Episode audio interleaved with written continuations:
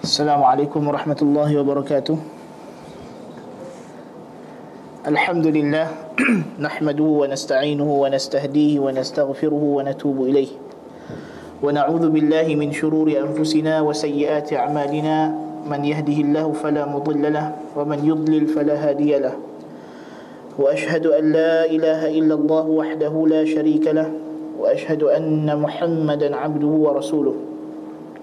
اللهم صل على محمد وعلى آل محمد كما صليت على إبراهيم وعلى آل إبراهيم.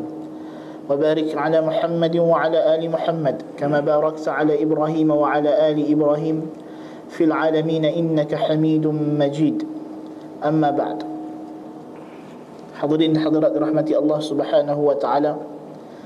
Kita bermohon kepada Allah Subhanahu wa taala semoga majlis ilmu kita pada pagi ini diberkati. Oleh Allah Subhanahu wa taala dan dirahmati oleh Allah Subhanahu wa taala.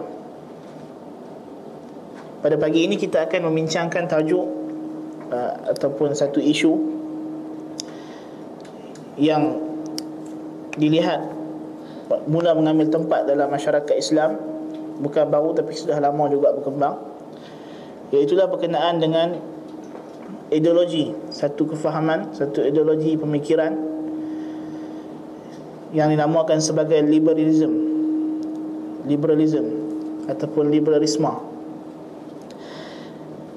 Di mana ideologi ini mula mendapat tempat dalam masyarakat Islam secara umumnya dan masyarakat Islam Malaysia secara khususnya. Dan dikarenakan ideologi ini mendapat tempat dalam kalangan golongan muda lebih meluas. Dia dilihat merupakan satu orang kata apa benda yang perlu dikaji dan diteliti adakah ia memberi kesan yang baik ataupun buruk. Terutama di peringkat kita kita universiti pengajian tinggi pemikiran ini tersebar dengan meluas. Dan kalau kita lihat di timur tengah ideologi liberalisme ini berkembang dengan pesat. Berkembang dengan pesat. Ter, termasuklah di Arab Saudi. Yang termasuk di Arab Saudi. Jadi kalau kita tengok negara Arab Saudi yang kuat pegang dengan agama pun sudah mula di, di, di, di, dimasuki oleh ideologi ini maka negara-negara lain yang tentu sekali kita semua ketahui pegangan mereka dengan agama kurang berbanding dengan Arab Saudi tentulah lebih terancam dengan gerakan ini dan kita tahu negara Indonesia adalah negara yang paling terkesan dengan aliran ideologi liberalisme ini demikian juga di barat. Ha? jadi kita nak melihat pada pagi ini apakah itu yang dikatakan sebagai liberalism ataupun liberalisme? Dan adakah ia satu apakah isi kandungan ideologi ini? Apa yang dia nak bawa? Dan kesan dia terhadap akidah umat Islam uh, secara umumnya jadi masalah liberalism ini ataupun liberalisme ini kalimah liberalism ataupun liberalisme dia adalah sandaran nisbah kepada kalimah liberal.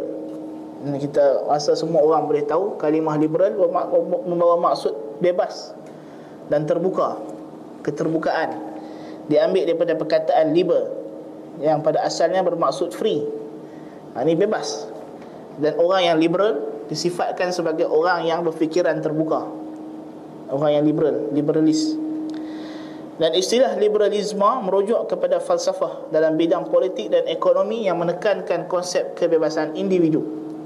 Dia asalnya ada satu falsafah pemikiran ideologi yang menekankan kebebasan individu.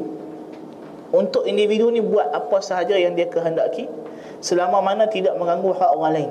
Itu dari segi liberal secara asasnya Demikian juga ia merujuk kepada satu aliran dalam agama.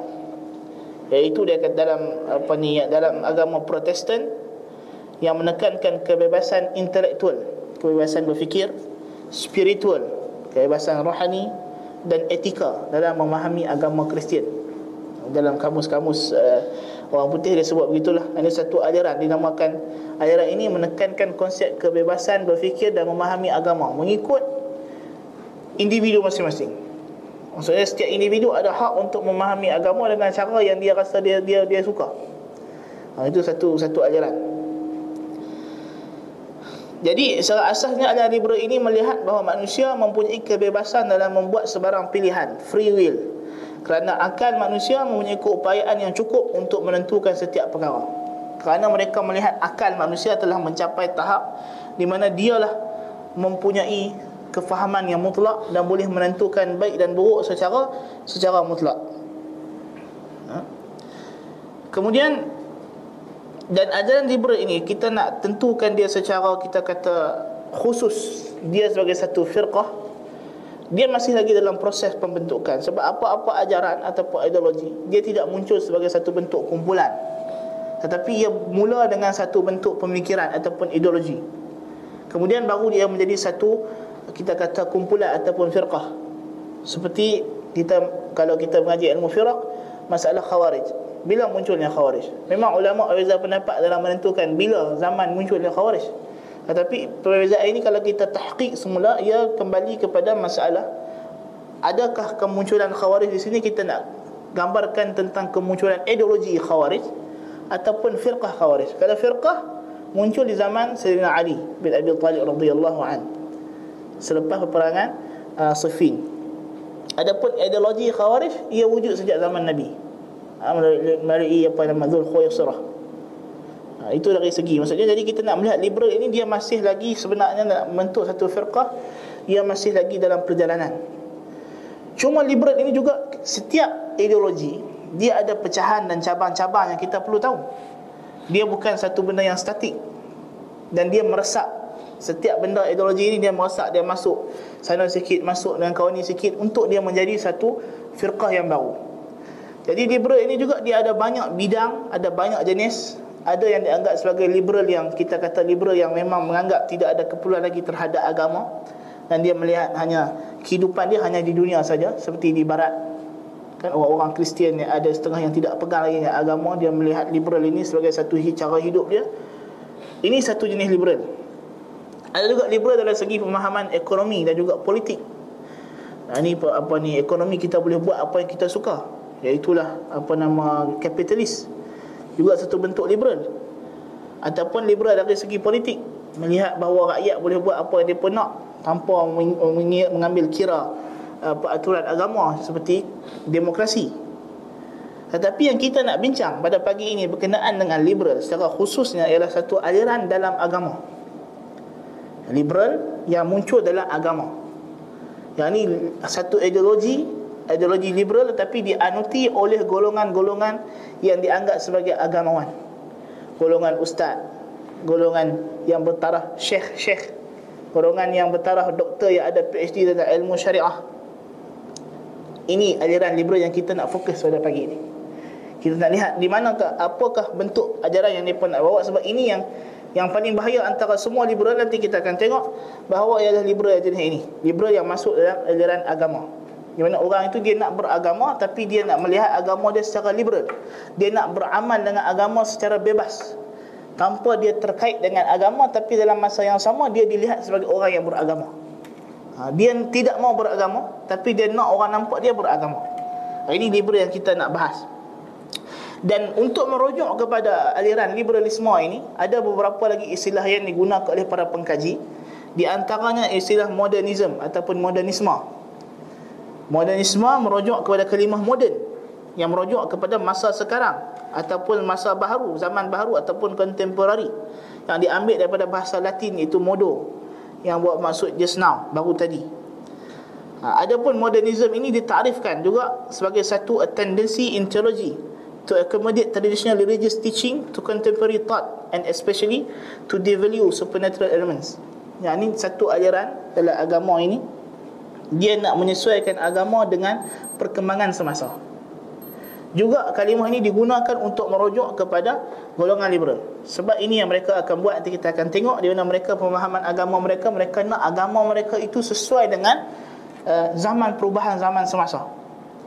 Ha? Dan juga digunakan istilah al-aqlaniyah ataupun al-aqlaniyun. Disebut kepada akal, rationalism ataupun rasionalisme. Kerana mereka ini mengagung dan meletakkan akal di tempat yang paling tinggi. Dan mereka melihat akal ada keupayaan yang tersendiri untuk mentafsirkan agama dan apa saja benda. Dalam dunia ni akal manusia telah mencapai kemuncak yang yang tertinggi. Dan mereka juga menggunakan slogan seperti tajdid. Tajdid ya ni memperbarui agama. Tetapi slogan mereka tajdid ini memper, memperbaharui agama ini tidak sama dengan konsep tajdid di sisi ahli sunnah wal jamaah. Kita tajdid di sisi ahli sunnah wal jamaah ialah kita nak memperelokkan nak memperbaharui agama umat Muhammad. Agama orang. Bukannya agama itu sendiri. Tetapi kepercayaan dan pegangan manusia terhadap agama. Kita nak betul hak tu itu namakan sebagai tajdid may yujaddidu laha dinaha. Nabi kata orang yang akan memperbaharui baginya bagi umat Muhammad agamanya. Bukan agama itu sendiri. Nabi tak kata may yujad may yujaddidu laha ad-din. Tak. Yujaddidu laha dinaha. Agamanya. Ha, ni nak memperbaharui apa dia nak penaik balik semangat umat Islam untuk beragama. Itu tajdid supaya dia beramal dengan Islam mengikut kesesuaian Islam di zaman Nabi sallallahu alaihi wasallam dan para sahabat dan tabi'in dan tabi' tabi'in itu tajdid. Tapi tajdid dalam konsep golongan ideologi liberalism mereka melihat mereka perlu memperbaharui agama tersebut. Agama itu sendiri perlu diubah supaya sesuai dengan dengan keadaan semasa. Dan juga digelar mereka ini dengan golongan tanwiriyun tanwiri ataupun enlightenment. Islam enlightenment ketika dia mula-mula muncul di dan kita tengok nanti ia terkenal dengan gelaran tanwiriyun. Sebab apa? Mereka ini dianggap membuka pencerah. Golongan pencerah. Dia kata pencerah. Tanwir ni pencerah. Kan? Ha, dia mencerahkan daripada kegelapan. Soalnya mereka nak kata umat Islam ni telah menempuh satu zaman dark age zaman gelap. Kemudian datang golongan liberalism ini nak mencerahkan balik zaman gelap umat Islam. Ha, dinamakan sebagai tanwiriyun. Ini di antara nama-nama yang digunakan kepada untuk merujuk kepada golongan ini. Ha, ini golongan liberalis dalam agama. Adapun sejarah gerakan ini, kemunculannya yang pertama berlaku di negara barat. Sebab kita tahu bahawa negara barat sehingga kurun ke-14 uh, apa nama 14 Masihi mereka berada dalam middle age zaman pertengahan yang disebut sebagai dark age zaman gelap zaman mereka mundur zaman kekuasaan gereja padri-padri bertindak sesuka hati mereka mempergunakan agama untuk memperbodohkan manusia. Dan benda ini berlaku di barat. Kerana yang pertama sekali kita kena faham pasal apa berlakunya dark age di barat. Kerana agama Kristian yang mereka anuti itu sendiri agama yang sesat. Ia bukan agama yang benar. Jadi mereka berpindah daripada uh, penyembah berhala kepada agama Kristian yang mereka sangka agama tauhid tapi ia bukan tauhid yang sebenar yang telah diubah yang telah di, di, disesuaikan dengan uh, agama agama berhala yang telah dianuti oleh orang Rom sebelum itu maka sebab itulah natijahnya bila mereka mengantik benda yang salah natijahnya membawa kepada zaman gelap tersebut membawa kepada penyelewengan-penyelewengan padri. Tetapi salah dia di mana? Salah dia agama itu agama yang memang salah. Memang agama sesat. Memang agama ciptaan manusia. Macam orang India dulu zaman zaman Brahman, memang mereka hidup susah. Sebab kasta agama. Salahnya di mana? Pada agama itu sendiri. Agama itu yang membahagi-bahagikan orang Hindu itu kepada tiga lapisan. Ataupun empat lapisan yang tak boleh. Tak boleh diubah dah tak boleh ditukar-tukar dah. Ha. Jadi agama itu sendiri salah. Ini kita kena faham. Sebab apa? Nanti kalau kita tak faham nanti orang akan kita kata sama lah Islam orang itu juga. Ha, tak, Islam tak sama. Islam agama yang benar. Islam agama yang benar. Kemunduran umat Islam bukan sebab Islam. Tapi sebab mereka meninggalkan Islam yang sebenar. Mereka menyeleweng daripada Islam yang sebenar. Tetapi kemunduran orang barat kerana mereka mengikut ajaran yang sedia salah. Ajaran yang memang sedia tidak betul. Jadi bila mereka hidup dalam zaman kegelapan, zaman pertengahan itu sehingga datang ke kurun ke-16 Masihi begitu, uh, datangnya gerakan islah ataupun reformasi oleh Martin Luther dan John Calvin di mana mereka mengkritik penyelewengan-penyelewengan gereja. Mereka menolak apa nama tindakan gereja mengampunkan dosa orang. Mereka menolak untuk menggunakan gambar-gambar dalam gereja mereka kata ini semua lambang berhala menolak untuk menggunakan muzik dalam ibadat. Kerana mereka kata ibadat tidak boleh guna muzik kan? Sebab Martin Luther terkesan dengan uh, orang Islam yang dia bercampur. Yang dia kenal daripada ajaran Islam maka dia terkesan dengan dengan benda tersebut. Tetapi gerakan Martin Luther tidak dapat mengubah kesesatan sebenar agama Kristian. Kesesatan sebenar agama Kristian terletak pada intisari ajaran dia itu sendiri iaitu syirik kepada Allah Taala jadi gerakan ini hanya uh, seumpama hanya buang apa kita kata habuk-habuk di tepi sahaja. Dia mengkritik penyelewengan apa ni padri-padri ni anggap sebagai rijalul kanisah. Dan Martin Luther buat pertama kalinya gerakan dalam ajaran Kristian ada orang nak minta supaya Bible itu diterjemah ke dalam pelbagai bahasa supaya semua orang yang beriman dengan Bible boleh menilai dan mengkaji dan memahami ajaran Kristian tanpa kongkongan daripada padri. Kerana golongan padri telah menghadkan seperti dalam ajaran Hindu hanya golongan Brahma sahaja yang boleh mentafsirkan agama. Demikian juga dalam ajaran Kristian mereka menghadkan hanya padri-padri saja boleh baca kitab Bible dan boleh faham dan boleh tafsirkan. Nampak itu segi. Jadi Martin Luther di antara gerakan dia nak, nak bawa supaya uh, semua orang boleh baca kitab Bible dan semua orang boleh faham Bible itu menurut yang dia faham sendiri. Dan dia menolak konsep apa ni rahbaniyah. Konsep tak kahwin. Satu Martin Luther sendiri kahwin. Walaupun dia seorang padri. Ha. Jadi dia nak dia nak menolak penyelewengan-penyelewengan yang ada dalam pada sangkaan dia sebagai penyelewengan yang asas. Sedangkan di sana ada penyelewengan yang jelas yang bukan asas. Yang yang menjadi asas itu kesyirik dalam agama kepada Allah Subhanahu Wa Taala. Tapi dia tidak dapat ubah benda ni tetapi dalam proses ini Kita panggil zaman reformasi ini Golongan Kristian masih lagi menganggap agama sebagai Masdar ataupun sumber kebenaran. Yang ini agama adalah suci. Agama adalah benar. Yang salah apa dia? Yang salah ialah Rijalul Kanisah Padri-padri yang menyeleweng. Pemahaman dia sekarang ni. Kemudian bila masuk ke kurun yang ke-17 Maka bermula satu lagi zaman baru pula datang lagi teori. Sebab apa? Bila dia kaji-kaji masih tak puas hati lagi. Kita masih lagi ada banyak penyelewengan yang kita tak dapat nak nak nak keluarkan orang Eropah ini daripada zaman gelap. Sepenuhnya. Maka datang dia panggil zaman age of reason. Zaman di mana mereka melihat akal manusia adalah segala-galanya. Jadi ketika ini mereka sudah tidak lagi melihat agama sebagai satu benda yang suci tetapi agama diletakkan di bawah hukum akal hanya yang sesuai dengan akal sahaja daripada agama akan diterima. Yang tak sesuai dengan agama, yang tak sesuai dengan akal akan ditolak. Yang ini mereka mendahulukan akal atas wahyu. Wahyu pada menurut mereka lah. Ha. Dan zaman ini mereka digelar sebagai zaman tanwir. Enlightenment. Kemudian dan di antara yang memperjuangkan apa ni rationalism ni macam John Locke dan lain-lain apa nama ahli falsafah barat ketika itu tetapi mereka secara umumnya masih lagi menerima agama. Masih lagi menerima agama yakni masih lagi percaya kepada metafizik.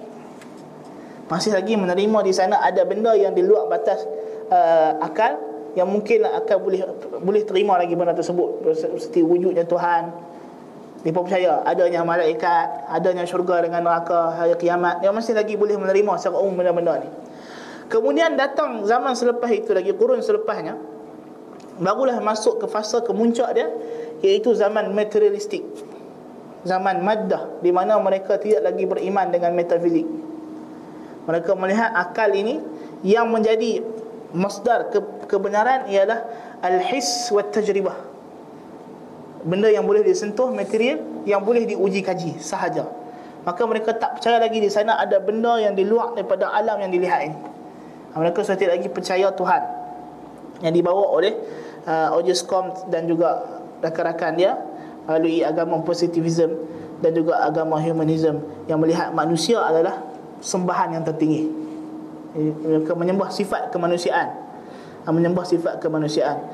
Jadi ini dari segi kemunculan ideologi uh, perkembangan negara Eropah daripada mereka itu dalam keadaan akal mereka di, dikongkong sehingga mereka sampai ke muncak memuja akal kemudian menyembah akal secara berlebih-lebihan ini mereka melihat akal hanya menerima apa yang yang dia lihat sahaja. Apa yang dia tak lihat dia tak boleh terima. Kemudian dari situ munculnya pelbagai aliran-aliran dalam dalam falsafah barat aliran demokrasi aliran positivism aliran apa nama humanism aliran individualism dan macam-macam lain aliran-aliran dan di antaranya liberalism capitalism socialism. Semua aliran itu muncul disebabkan apa ni gerakan ini gerakan pembaharuan yang berlaku di, di negara barat. Jadi gerakan ini kalau kita melihat kaitan dia dengan agama ia sebenarnya gerakan untuk memperbarui agama Nampak dia adalah ada unsur agama di situ sebenarnya. Sebab dia cubaan untuk membetulkan agama, untuk tajdid. Jadi munculnya gerakan ini adalah gerakan untuk tajdid, memperbarui agama yang mereka lihat telah pun tersasar jauh. Maka gerakan liberalism ataupun modernism ini muncul dalam agama-agama di barat ketika itu, iaitu agama Yahudi dan agama Nasrani. Misalnya dalam agama Nasrani pada tahun 1898 Masihi di Inggeris tertubuhnya pertubuhan persatuan rijal kanisah moden. Rijal kanisah padri-padri moden. Ha, yang mana slogan mereka ialah ke arah kemajuan pemikiran agama yang bebas. Ini mereka nak bawa supaya orang berfikir menilai agama secara bebas. Setiap individu boleh berfikir dengan melihat menilai agama secara uh, pendapat masing-masing. Tapi kita beragama yang sama. Aku Kristian, hang Kristian, tapi Kristian aku macam ni, Kristian hang macam tu. Ha, masing-masing orang ada hak untuk mentafsirkan agama mengikut kepahaman dia sendiri. Dan mereka menyebarkan risalah yang yang diedarkan berjudul Iman Masihi, Iman Kristian Moden dengan bahasa Nasrani lama tajuk dia. Iman Masihi Moden dengan bahasa Nasrani lama. Dan dikeluarkan juga kitab bacaan salat yang baharu pada tahun 1928 Masihi. Mereka mula mempadui ibadat sesuai dengan keadaan semasa dan buat akidah dengan bentuk lebih baru. Dan kemuncak dia ialah ajaran liberalism dalam agama Kristian ini mereka sampai kemuncak dia ialah mereka mengingkari ketuhanan Isa Al-Masih alaihi salatu wassalam. Dan ini di antara positifnya munculnya gerakan-gerakan ini di barat. Sebab mereka agama yang sesat. Mereka agama yang tidak benar. Maka akhirnya terdedah juga bahawa Isa itu bukanlah seperti dakwa oleh agama Kristian bahawa dia Tuhan. Sebab itu kita lihat kemunculan filem The Da Vinci Code Itu adalah hasil daripada gerakan liberalism Yang muncul di barat Dalam ajaran protestan khususnya Sebab mereka mula mempertikaikan setiap akidah yang ada dalam ajaran ortodok. Dalam ajaran terdahulu Ortodok dengan cara makna umum Bukannya ortodok maksud dia firqah tu. Ha? secara, secara umumnya Ini ajaran yang terdahulu yang kuno Mereka pertikaikan semula. Mana yang sesuai dengan akal Mereka ambil Yang tak sesuai mereka buang. Demikian juga dalam ajaran Yahudi ha?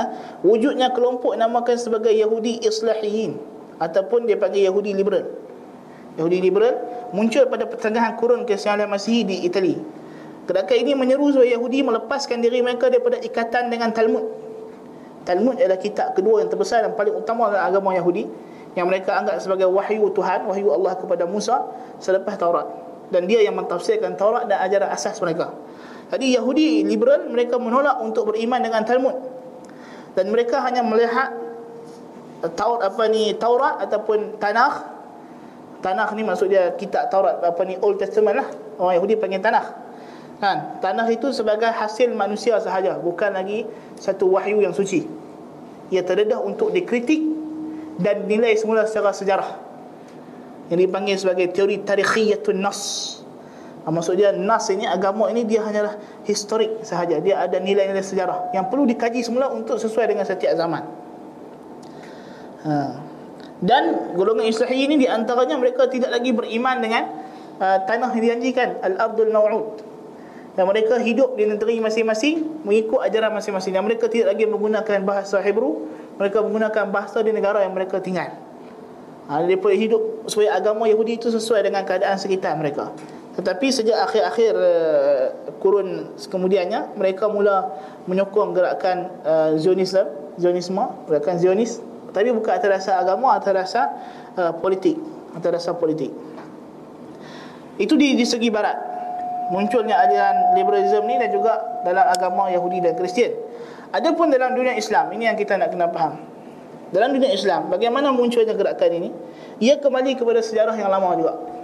Dia bukan satu benda yang baru, ia kembali kepada uh, kemunculan ajaran Mu'tazilah. Kemunculan ajaran Mu'tazilah pada kurun yang terawal. Ha? Dan juga ajaran Jahmiyah yang datang selepas itu yang meletakkan akal sebagai uh, apa apa ni kemuncak untuk mengukur setiap perkara. Ajaran ahli kalam secara umumnya dan uh, kemunculan ahli kalam ini kita kena faham kenapa munculnya gerakan ahli kalam ialah kerana terkesannya umat Islam ketika itu dengan falsafah Yunani kuno. Demikian juga gerakan uh, liberalism dan juga fikiran-fikiran falsafah barat yang baru sekarang yang wujud. Ia adalah kerana mereka mengambil balik ajaran Yunani kuno. Falsafah Yunani kuno, Yunani Greek dulu. Maka sebenarnya kemunculan benda-benda ini semua ialah menghidupkan kembali falsafah kuno Yunani. Falsafah kuno Greek yang dibuat oleh Aristotle, dibuat oleh apa ni Plato dan lain-lain. Ini yang mereka cuba nak hidupkan kembali sebenarnya.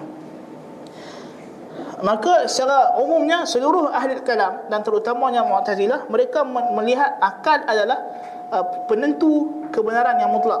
Dan mereka menolak hadis ahad dalam akidah masalahnya dan mereka menganggap nas-nas al-Quran hanyalah wanni tidak memberikan keyakinan.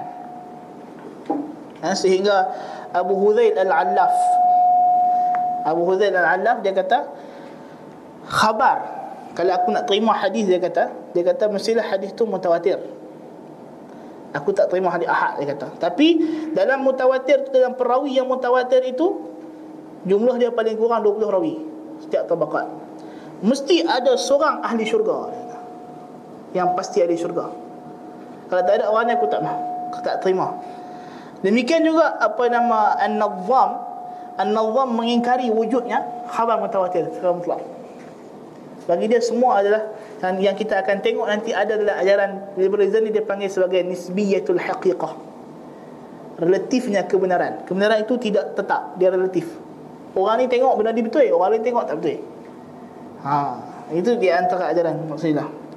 Dan benda ini terkesan termasuk dalam seluruh uh, uh, ahli kalam seperti al-Asy'ariyah masalahnya al-Amidi daripada al-Asy'ariyah mengatakan wa 'ala al-jumlati falasna na'tamidu fi hadhihi al-mas'alah 'ala ghairi al-maslak al-'aqli alladhi awdahna إذ ما سواه لا يخرج عن الظواهر السمعية والاستبصارات العقلية وهي مما يتقاصر عن إفادة القطع واليقين dan ghayatul maram dia kata secara umumnya kita tidak bersandarkan kepada selain dalil akal dalam masalah akidah ini.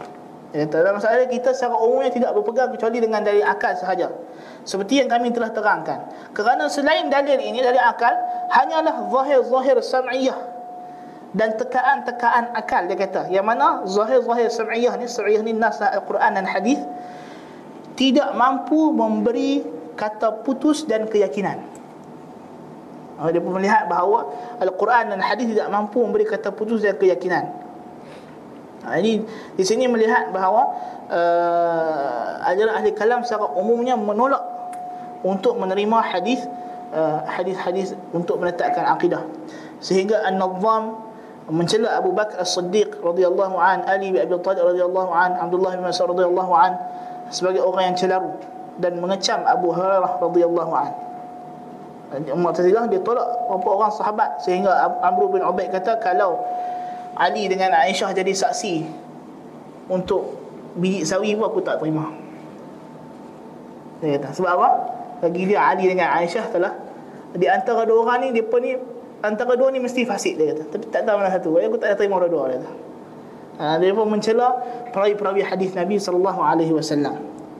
Dan dia bukan syiah saja mencela sahabat ni secara umumnya semua ahli bidah mencela sahabat. Cuma syiah yang paling paling gulu. Ha. Dan ajaran Mu'tazilah pula kita kena faham. Kemudian bila ajaran Mu'tazilah ni berkembang berkembang ke mana kemuncak dia di zaman Khalifah Al-Ma'mun Al-Abbasi.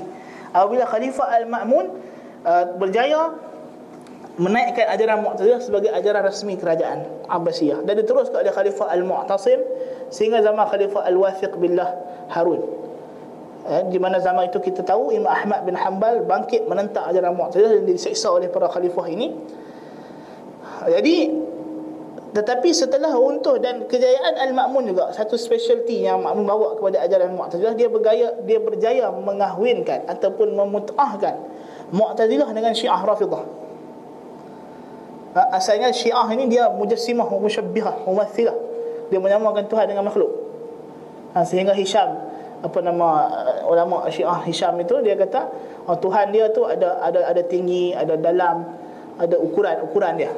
Syiah dia musyabbihah. Tapi bila datang zaman Al-Ma'mun dia berjaya memu'tazilahkan Syiah. Dan di sini berlakunya perhubungan di antara Syiah dan Mu'tazilah. Kemudian bila habis zaman uh, Abbasiyah ini datang zaman Al-Mutawakkil 'ala Allah Ja'far rahmatullahi alaih khalifah Al-Mutawakkil 'ala Allah dia dia berjaya menghentikan dia membuang ajaran Mu'tazilah daripada ajaran ajaran kerajaan. Tidak lagi paksa orang untuk ikut ajaran Mu'tazilah. Dan ini membuka kepada uh, satu fenomena baru bagi Mu'tazilah. Mu'tazilah hilang pengaruh sebagai satu firqah tetapi ia bergerak menumpang pada firqah yang lain. Maka Mu'tazilah terus bergerak menumpang kepada Syiah. Kemudian bila naik kerajaan Bani Bu'ih, Syiah Zaidiyah maka Syiah Zaidiyah adalah Mu'tazilah. Demikian juga Syiah Rafidhah selepas itu adalah Mu'tazilah. Maka Mu'tazilah terus bergerak daripada zaman ke zaman melalui uh, Syiah. Melalui Syiah. Kemudian sehinggalah kita kata datangnya zaman ahli kalam makin lama makin bila datangnya kemunculan Asy'ariyah dan datangnya Sufi bila Sufi membuang fungsi akal ini menjumutkan ilmu kalam. Ini menjumutkan ilmu kalam. Sebab sufi dia tidak dia percaya kepada benda-benda yang mistik secara berlebihan. Ha? Jadi uh, ilmu kalam mengalami zaman jumut yang cukup lama di zaman Daulah Uthmaniyah. Sebab bila Daulah Uthmaniyah terlalu ikut dengan ajaran sufi yang penuh dengan mistik dan khurafat. Maka ketika itu ajaran kalam jadi jadi jumut. Maka disebabkan itu mereka melihat umat Islam berada dalam keadaan jumud. Di akhir zaman Uthmaniyah kerajaan sedap bahawa mereka perlu melakukan perubahan. Sultan Mahmud kedua masalahnya dia mula melihat bahawa perlu lakukan satu dia makan sebagai tanzimat. Perubahan islah kepada kerajaan Uthmaniyah yang diambang kehancuran Ketika itu munculnya gerakan dakwah Syekh Muhammad ibn Abdul Wahab rahmatullahi alaih di Jazirah Arabia di Najd tetapi gerakan ini telah ditolak mentah-mentah oleh Sultan Mahmud kedua. Dan dia menghantar pasukan perang yang dipimpin oleh Muhammad Ali Basha, Raja Mesir ketika itu untuk menyerang kerajaan Saudi Arabia pertama dan berjaya menghancurkan kerajaan Saudi dan membunuh Raja Saudi yang terakhir ketika itu Al-Malik Abdullah Al-Imam, saya panggil Imam, Imam Abdullah Al-Saud. Kan? Dan dibunuh beberapa ramai cucu Syekh Ahmad Abdul Wahab dan ditawan, dibawa pergi ke Mesir. Ha? Jadi Bagaimana mereka nak Buat reformasi Mereka dah tolak dakwah Syekh Muhammad bin Abdul Wahab. Maka di sana Muhammad Ali Bashar melihat ada cara lain Untuk kita selamatkan kerajaan Uthmaniyah. Cara dia ialah kita kena ikut barat. Tak dapat tidak mesti ikut barat. Uthmaniyah mesti ikut barat Maka Sultan Mahmud menerima usul ini dan Sultan Mahmud adalah Sultan Uthmaniyah yang pertama yang uh, memasukkan pemakaian serban. Sultan dulu pakai serban, dia tak pakai serban, dia pakai terbus. Ha. Dan dibuatlah undang-undang menyamaratakan antara ahli zimmah dan orang Islam. Jadi tidak ada lagi uh, undang-undang ahli zimmah dimasukkan dan mulalah sedikit demi sedikit pemansuhan undang-undang Islam. Satu undang-undang Islam ni dia bukan masuk zaman Mustafa Kamal satu datang sekaligus itu tak. Dia mula sedikit demi sedikit daripada zaman Sultan-Sultan Uthmaniyah sendiri melalui tangan Sultan-Sultan Uthmaniyah dan juga apa ni Raja Mesir Muhammad Ali Basha di mana Muhammad Ali Basha telah menghantar seramai 114 pelajar ke Perancis untuk belajar ilmu keduniaan lah untuk bawa balik reformasi dan diketuk, dipimpin dihantar bersama mereka Syekh Rifa'ah Tahtawi seorang ulama Al-Azhar sebagai imam jadi imam tu imam ni pun nak semayang nak apa nak baca doa kan jadi dia ni dihantar ke sana Depa ni pelajar-pelajar yang 114 lagi ni pergi mengaji lah engineering, kedoktoran dan sebagainya. Haji Rifa'ah Tahtawi ni dia pergi jadi imam. Dia tak buat apa? Dia buat apa? Untuk mengisi masa depan dia belajar bahasa Perancis. Sehingga dia boleh tulis, dia boleh baca walaupun dia tak boleh nak bercakap. Bercakap dia tak apa nak boleh. Dan Rifa'ah Tahtawi adalah orang pertama yang dikenali terkesan dengan aliran liberalism di mana bila dia balik daripada Perancis dia duduk di Perancis 5 tahun daripada tahun 1826 sampai 1831 Masihi dan hasil pencampurannya dengan orang barat dia menulis kitab bertujuk, berjudul Talkhisul Abriz fi Talkhisi Bariz menceritakan keadaan di Paris di antara dalam kitab ni dia memuji cara hidup orang barat. Dan dia menggalakkan percampuran lelaki dan wanita. Kerana bagi dia tidak ada masalah. Masa dia memuji orang barat ni dia, dia kata aku tengok mereka orang memuliakan wanita salam dengan perempuan cium tangan tak kira perempuan tu siapa. Ah, dia puji. Ha, nampak dia mula mula membawa fikrah itu. Sedangkan dia adalah ulama ulama Azhar. Demikian juga dimulakan dengan usaha Khairuddin At-Tunisi iaitu salah seorang Perdana Menteri As-Sadr Al-A'zam di zaman Sultan Abdul Hamid Al-Uthmani dan tinggal di Paris juga selama 5 tahun dari tahun 52 sampai 56 juga dia menekankan konsep untuk mengislah kerajaan Uthmaniyah supaya kerajaan Uthmaniyah mengikut undang-undang barat dan cara hidup barat. Jadi secara umumnya ini datang puncanya bagaimana kembalinya ajaran Mu'tazilah ke dalam dunia Islam. Ini bila mereka mula nak ikut barat semula seperti mana yang berlaku pada Mu'tazilah yang terawal. Mana mereka mengikut ajaran Yunani Greek kuno. Dan ini adalah merupakan Kita kata pembuka pintu Usaha Rifa'ah Tahtawi Dan juga Kharuddin At-Tunisi Merupakan percikan pertama api liberalisme dalam dunia Islam. Yang membuka pintu untuk berkembangnya kembali ajaran yang membentuk kita kata apa nama meletakkan akal di tempat yang tertinggi. Kemudian benda ini dikembangkan dan dimaju luaskan. Ha, tak tahu risau tu betul ke tak kan? Tapi di, diteruskan setelah wafatnya Rifa'ah Tahtawi, wafatnya apa nama dan mereka berjaya dan seumumnya kerajaan Mesir berjaya ditukar daripada kerajaan Islam kepada kerajaan sekular. Sebelum sebelum datangnya Mustafa Kamal Atatürk. Ha? Maka kerajaan Mesir ambil undang-undang Perancis buat undang-undang Islam hasil usaha daripada gerakan ini dan diteruskan dan disokong oleh dua orang tokoh yang terkenal iaitu Jamaluddin Al-Afghani dan juga Muhammad Abduh. Jamaluddin Al-Afghani adalah guru kepada Muhammad Abduh. Jamaluddin Al-Afghani ini seorang laki-laki datang daripada Afghan, Afghanistan tetapi asalnya adalah Farsi dikatakan. Dan latar belakang dia tidak tidak terlalu jelas tetapi yang pastinya dia adalah seorang Syiah. Itu secara tahqiqnya dia adalah adalah Syiah. Ketika dia sampai di Mesir, dia datang daripada Afghanistan, dia duduk di Mesir. Dia tinggal di kampung orang Yahudi dan berkawan rapat dengan Yahudi dan Nasrani. Antara teman rapatnya adalah Harun yang merupakan doktor peribadinya seorang Yahudi. Demikian juga Adib Ishaq dan Salim Naqash, anggota Freemason yang aktif. Dan Josh Kutiji, seorang Nasrani, adalah teman rapatnya. Ha? Kemudian kegiatannya juga, kegiatan yang diragui di antaranya dia terlibat dalam Freemason.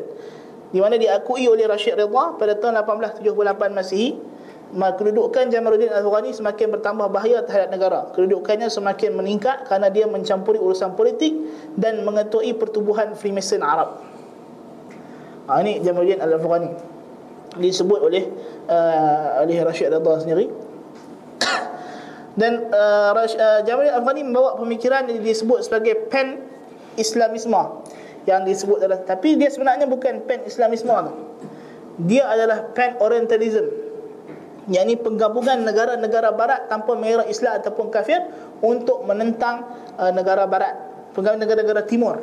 Negara-negara timur bergabung untuk melawan negara barat. Itu maksud uh, gerakan Jamaluddin Al-Afghani dan dakwahnya pun tidak mendapat sambutan. Dia cuba nak bawa benda ni kepada Sultan Abdul Hamid yang kedua tapi Sultan Abdul Hamid kedua tidak berkenan dengan gerakan dia. Dan Sultan Abdul Hamid sendiri dalam mudzakirat siasah dia mengatakan dia ragu-ragu dengan Jamaluddin Afghani sebab terlibatnya dengan Freemason dan sebagainya. Maka dia tidak diterima dan dikenakan tahanan istana oleh uh, oleh apa ni Sultan Abdul Hamid yang kedua hmm?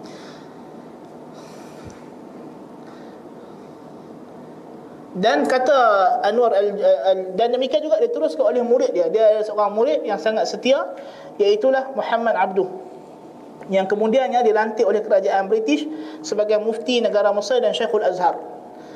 Ha? Syekh Muhammad Abduh mengambil jalan yang berbeza dengan guru dia Jamal Al-Afghani yang, yang mana Al-Afghani lebih kepada cara politik.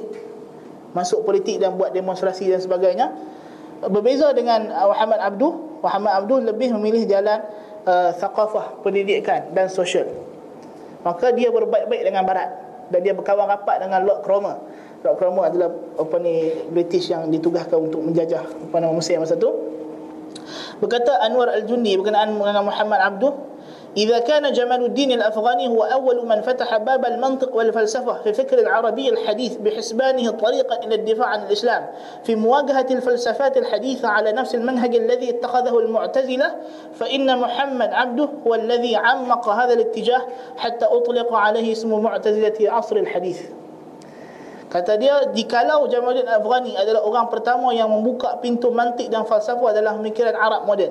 Dengan sangkaan bahawa ia adalah cara untuk mempertahankan Islam dalam berhadapan dengan falsafah-falsafah moden barat mengikut cara yang diambil oleh Mu'tazilah maka Muhammad Abduh adalah orang yang mendalamkan lagi aliran ini sehingga dinamakan dia disebut dia sebagai Mu'tazilah moden. Mu'tazilah al-asrul hadis. Ini disebut oleh Anwarul Jundi dalam kitab dia Al-Yaqadhah uh, uh, oleh apa nama Ittijahat Aqlaniyah Mu'asarah Al-Yaqadhah Islamiyah. Anwarul Jundi Antara ideologi menonjol dibawa oleh Muhammad Abduh adalah mendekatkan diri dengan Barat menerima penjajahan Inggeris di mana dia beliau buat hubungan baik dengan Lord Cromer dan memberikan kerjasama penuh dengan pihak Inggeris melakukan usaha liberalisasi dan modernisasi dalam sistem pentadbiran dan perundangan Mesir. Isu pembebasan wanita yang paling masyhur sekali di mana uh, Muhammad Abduh menulis beberapa bab dalam kitab Tahrirul Mar'ah oleh Qasim Amin di mana dalam kitab tu mengingkari undang-undang apa nama poligami masalahnya dia pun tolak. Kan? Apa nama tolak pakaian hijab tudung dan apa isu lagi yang menjadi isu ketika itu. Mentafsirkan Al-Quran dengan tafsiran baru disesuaikan dengan perubahan semasa. Seperti dia mentafsirkan Tayran Ababil sebagai virus ataupun virus demam campak ha. Itu di antara tafsir dan banyak lagi lah. Kita akan tengok tafsir apa ni golongan ini macam dia tafsir Quran dan pengagungan terhadap akal sehingga kata Muhammad Abduh dia kata dalam kitab ada Isa Nasraniyah fal Islam fi hadhihi ad-da'wati wal mutalabah bil iman billahi wa wahdaniyatihi la ya'tamidu ala shay'in siwa ad-dalil al-aqli wal fikr al-insani alladhi yajri ala nizamihi al-fitri dia kata Islam dalam seruannya untuk beriman kepada Allah dan mengesahkan Allah tidak bersandar kepada sesuatu pun kecuali dalil akal dan pemikiran manusia sahaja. Nampak dia punya ayat. Yang mengikut nizam fitrahnya. Wa huwa man nusammihi bin nizam at-tabi'i. Iaitu nizam tabi'i dia kata. Fala yujhijuka bi khariqil 'adah. Maka engkau jangan terpengaruh dengan khariqul 'adah. Benda-benda yang mukjizat-mukjizat nabi ke karamat wali ke jangan percaya benda-benda macam tu dia kata. Wala yaghshi basaruka bi atwar ghairi mu'tadah. Jangan pula benda-benda kejadian yang pelik-pelik yang dikhabarkan riwayat dalam cerita-cerita kitab-kitab ni dan jangan pula engkau dikelukan lidahmu oleh uh, gemuruh di langit oleh guruh di langit. Tak perlu takut apa-apa ancaman langit. Dan jangan engkau dihentikan oleh teriakan daripada Allah Taala daripada seruan Allah. Jangan kamu takut kalau Allah larang ke apa ke tapi guna akal guna pikir yang penting kena guna akal ha dia kata gitulah dan telah sepakat orang Islam tengok dia dakwah kecuali orang yang sedikit yang tidak dia tidak diambil kira pandangannya bahawa i'tiqad dengan Allah itu didahulukan atau beriman dengan nabi. Dan tidak mungkin kita beriman dengan rasul kecuali setelah beriman dengan Allah. Maka tidak bolehlah kita mengambil iman dengan Allah itu daripada kalam rasul dan tidak pula boleh diambil daripada kitab-kitab yang Allah turunkan. Maknanya dia kata nak beriman Allah kena guna akal tu dan isbat kata Allah wujud barulah kita beriman dengan rasul. Ha, nampak dia bercara, dia bercara. Ha, ini tak betul lah. Bawa pemikiran kepada pengagungan akal yang berlebih-lebihan oleh oleh Muhammad Abduh. Demikian juga gerakan ini diter, dan diteruskan oleh murid-murid Muhammad Abduh dan ada murid Muhammad Abduh ni selepas dia ni ambil dua itijah yang berbeza. Ada yang meneruskan cara dia dari segi pendidikan dan sosial, ada juga yang mengambil jalan politik seperti Sa'ad Zahlul kan dan ada yang mengambil cara cara Muhammad Abduh iaitu Rashid Ridha dan Mustafa Al-Maraghi dan Al-Azhar sendiri telah pun disusun semula oleh Muhammad Abduh untuk menjadi markas kepada uh, aliran nasionalisme ataupun modernisme ini. Sebab itu kebanyakan apa ni tokoh-tokoh ini di, di, di Timur Tengah datang daripada Al-Azhar.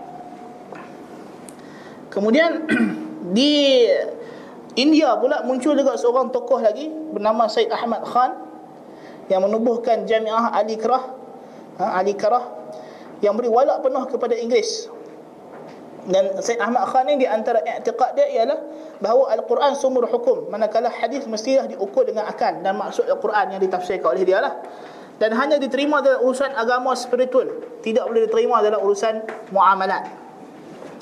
Mentakwilkan Al-Quran mengikut rasional akal dan peredaran fahaman barat.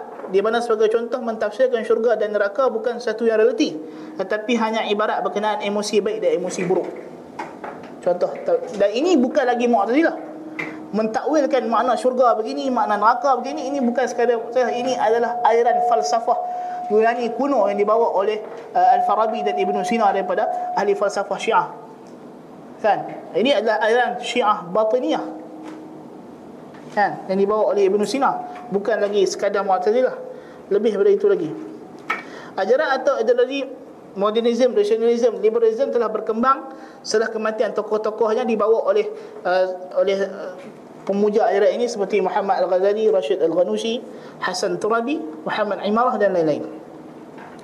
Adapun dari segi sampainya benda ini di, di, di tanah kepulauan kepulauan Melayu bila benda ini berlaku di uh, negara Arab maka mereka yang belajar di uh, tanah di, di Mesir khususnya maka mereka ini membawa balik kita kata aliran modernisme ini. Yang mana untuk mengubah pemikiran masyarakat daripada uh, kita kata pemikiran kolot yang mereka kata kolot kepada pemikiran yang lebih moden. Uh, di mana Rashid Ridha anak murid kepada uh, Muhammad Abduh ada uh, majalah Al-Manar.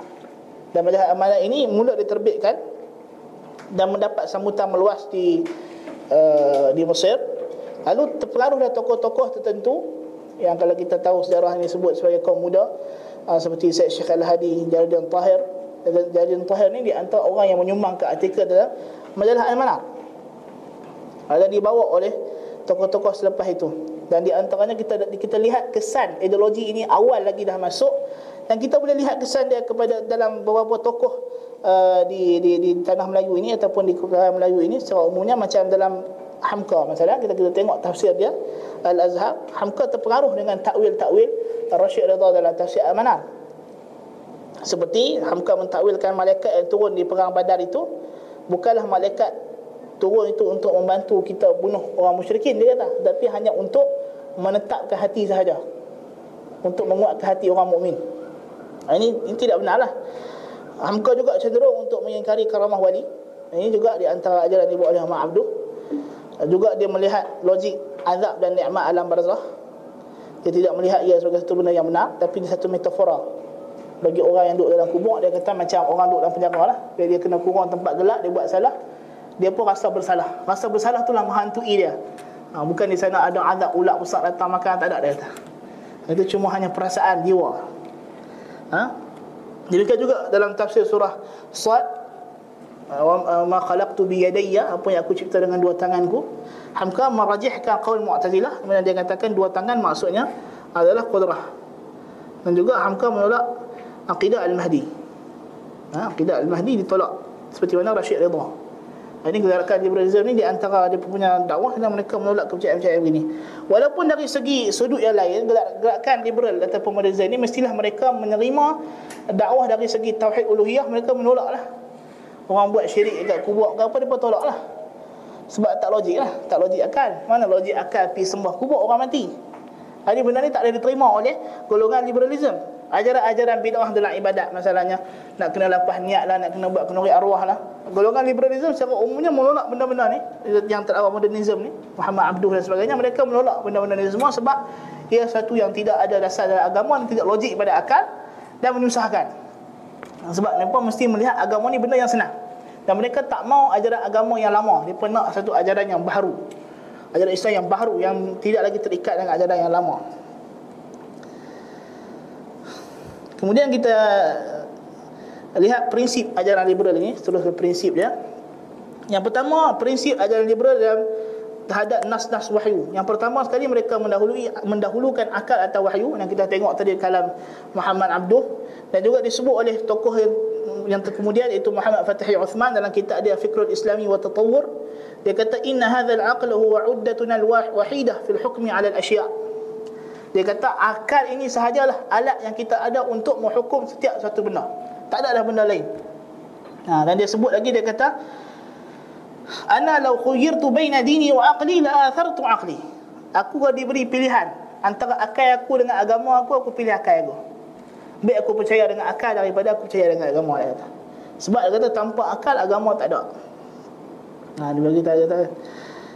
Demikian juga Muhammad Imarah dalam kitab dia At-Turath fi Dhu'il Aql dia kata walaqad kana wara' al-mawqif islami al-mumayyiz fil aqli maji'u syariah islam khitaman li syara'i sama dia cerita bahawa di sebalik prinsip Islam yang istimewa ini berkenaan dengan akal di mana syariat Islamiah datang sebagai penutup semua syariat-syariat langit maka ia datang untuk memberitahu kepada manusia bahawa akal mereka telah pun sampai ke tahap matang wa min thamma asbaha bil imkan oleh sebab itu sudah boleh an ta'tamid 'ala al-aqli i'timaduha 'ala an-naqli.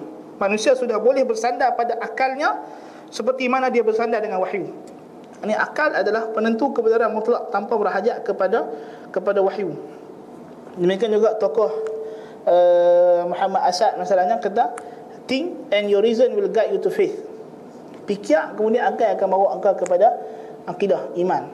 Tapi kalau kita tengok orang yang beriman dengan akal semata-mata tanpa pedoman wahyu, banyak yang sesat. Demikian juga Lutfi Ashokani, tokoh liberal Indonesia sebut dia kata agama bukan hanya akal tetapi merupakan produk akal manusia. Ha, nampak? Agama bukan sekadar akal, bahkan agama itu ialah direka oleh akal. Ha, tanpa akal tak ada agama dia kata. Tanpa akal tidak ada agama. Ha, itu dia punya ayat dia dalam artikel dia yang dikeluarkan dalam nama web Islam Liberal Indonesia. Tindakan ini jelas bertentangan dengan ajaran Islam lah. Sebab apa? Akal itu Allah akal adalah makhluk yang lemah. Allah turunkan Al-Quran dan wahyu dan Rasul untuk memandu akal.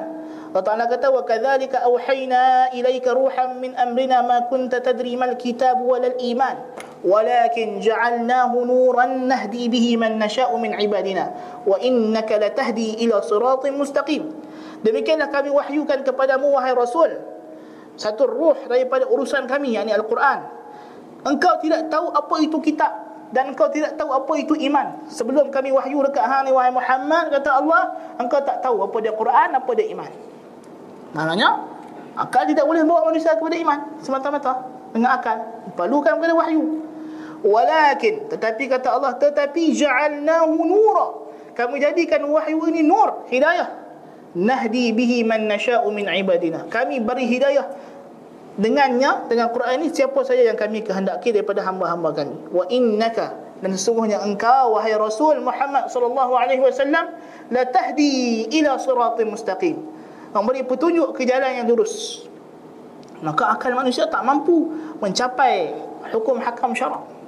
Allah Ta'ala kata kadzalika yubayyinullahu lakum ayatihi la'allakum taqilun demikianlah Allah menjelaskan bagi kamu ayat-ayatnya supaya kamu berfikir kamu berakal Allah Ta'ala kata inna anzalnahu qur'anan arabiyyan la'allakum taqilun sesungguhnya kami menurunkan al-Quran dengan bahasa Arab mudah-mudahan kamu berakal pasal apa Allah kata macam tu sebab tanpa al-Quran tanpa bimbingan wahyu akal tak boleh berfungsi Sebelum ada wahyu, manusia ni ada akal ke tak ada akal? Ada. Orang musyrikin, kau ada akal. Tapi Allah kata kami turun Quran supaya kamu ada akal. Akal yang mana satu? Akal yang berfungsi dengan baik. Sebelum kau turun wahyu ni, akal apa tak betul semua. Pergi sembah batu, sembah pokok, semua orang mati. Tak betul. Tapi aku turun wahyu ni supaya hampa ni ada akal yang betul, akal yang sihat. Jadi akal dengan wahyu mestilah sama-sama. Tak boleh dia nak kita kata apa nak kita kata akan mendahului wahyu ha, itu itu adalah konsep yang salah si ahli sunnah demikian juga uh, apa nama mereka mendahulukan akal atas wahyu ketika disangka adanya ta'arud pertentangan ini natijah daripada mereka menganggap akal lebih utama daripada wahyu lah jadi konsep yang salah yang telah dibawa oleh ajaran Mu'tazilah yang terdahulu lagi dan ulama salaf telah menjelaskan yang salah Kemudian manhaj kaum liberal dan modernisme ini adalah mentafsirkan agama. Bagaimana mereka mentafsirkan agama? Seorang tokoh liberal, Haidar Bagir, dalam makalahnya, andai aku seorang muslim liberal. Dia kata apa? Andai aku seorang muslim liberal, maka aku akan melepaskan segenap keyakinan keislamanku dari segala bentuk otoritas tafsiran atas Islam yang tidak sesuai dengan akalku. Termasuk otoriti ulama. Dia kata kalau aku ni Islam daripada apa yang aku kena buat Prinsip pertama sekali dia kata Aku kena tolak semua tafsir Datang daripada ulama Kecuali tafsir itu sesuai dengan akal aku Namun dia kata aku akan terima tafsir otoritatif daripada siapa pun dalam arti bahawa otoritas itu bersumber pada bukti-bukti yang meyakinkan secara rasional dan berdasar pada prinsip-prinsip ilmiah yang aku yakini kebenarannya. Dan seterusnya disebutlah bahawa uh, dia tak ada terima tafsir apa ni pendapat ulama. Tafsir ulama tidak ada nilai di sisi di sisi orang liberal ini. Dan dalam perenggan yang ke-9 disebut juga dengan semua keyakinanku sebagai seorang muslim liberal pendekatanku terhadap teks-teks Al-Quran, Sunnah dan tradisi Islam selebihnya akan bersifat hermeneutik. Hermeneutik ni maksudnya terdedah kepada apa nama tafsiran semula yang terdedah pada kritikan akal dan sejarah. Ha, dia mesti kritik Al-Quran ni Tengok dulu sesuai ke tak kita nak amal zaman lah ni Memang ada hadis Nabi Tapi tengoklah zaman lah ha, Dia gitulah Cara dia ha. Dengan kata lain dia kata aku akan melakukan distanisasi terhadapnya, mencuba mengenai diriku dengan segala latar belakang sosiologis, psikologis dan kulturalku agar aku bisa meminimumkan subjek apa ni subjektivitasku. Ha, bahasa Indonesia ni sebab dia orang Indon. Dan melihatnya secara historis dan konseptual. Nampak? Jadi aku tak ada terima tu weh. Al-Quran kata begini, wahyu kata begini, tak ada terima tu. Aku dah kaji dulu. Betul tak? Sesuai tak dengan zaman aku, dengan psikologi aku, dengan masyarakat aku? Boleh boleh boleh dipakai lagi ataupun tidak? Ha, Ini panjang lah dia punya Makalah dia. Boleh tengok dekat Web Islam Liberal Indonesia lah. Tajuk dia Andai Aku Islam Liberal.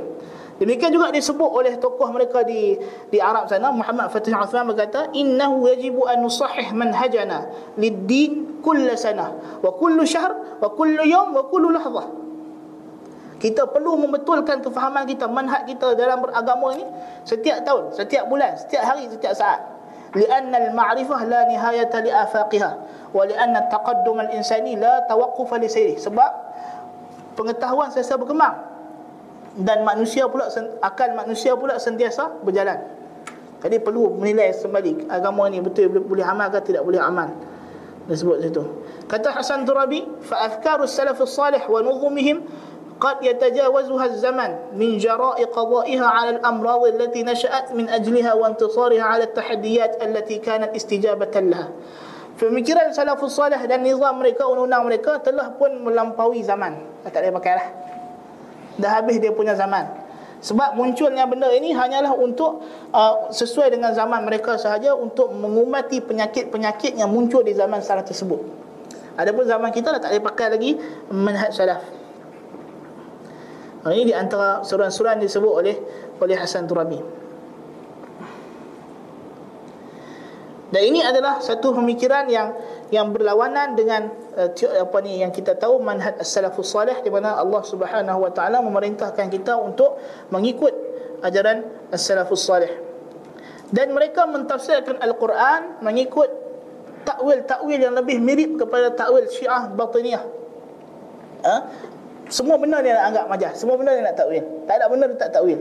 Masalahnya uh, Di antara tafsir mereka yang mereka pegang Sekarang ini adalah tafsir Muhammad Asad. The message of the Quran. Di mana Muhammad Asad masalahnya mentakwilkan Al-A'raf. Dalam surah Al-A'raf bukanlah tembok di antara neraka dan syurga Tak percaya Dia kata A'raf ni masuk dia akal. Yang diberi oleh Allah Ta'ala Untuk memisahkan di antara benda yang baik dengan benda yang buruk.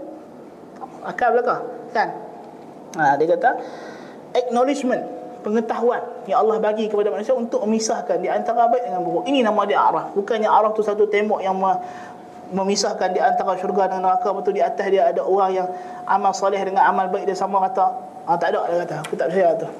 Ha, itu contoh takwil mereka. Mentakwilkan syaitan sebagai semata-mata kejahatan yang terdapat dalam diri seorang Ha, dia kata the Satan by wisdom the Quran often describes all that is intrinsically evil, especially the immoral impulse in man's own soul.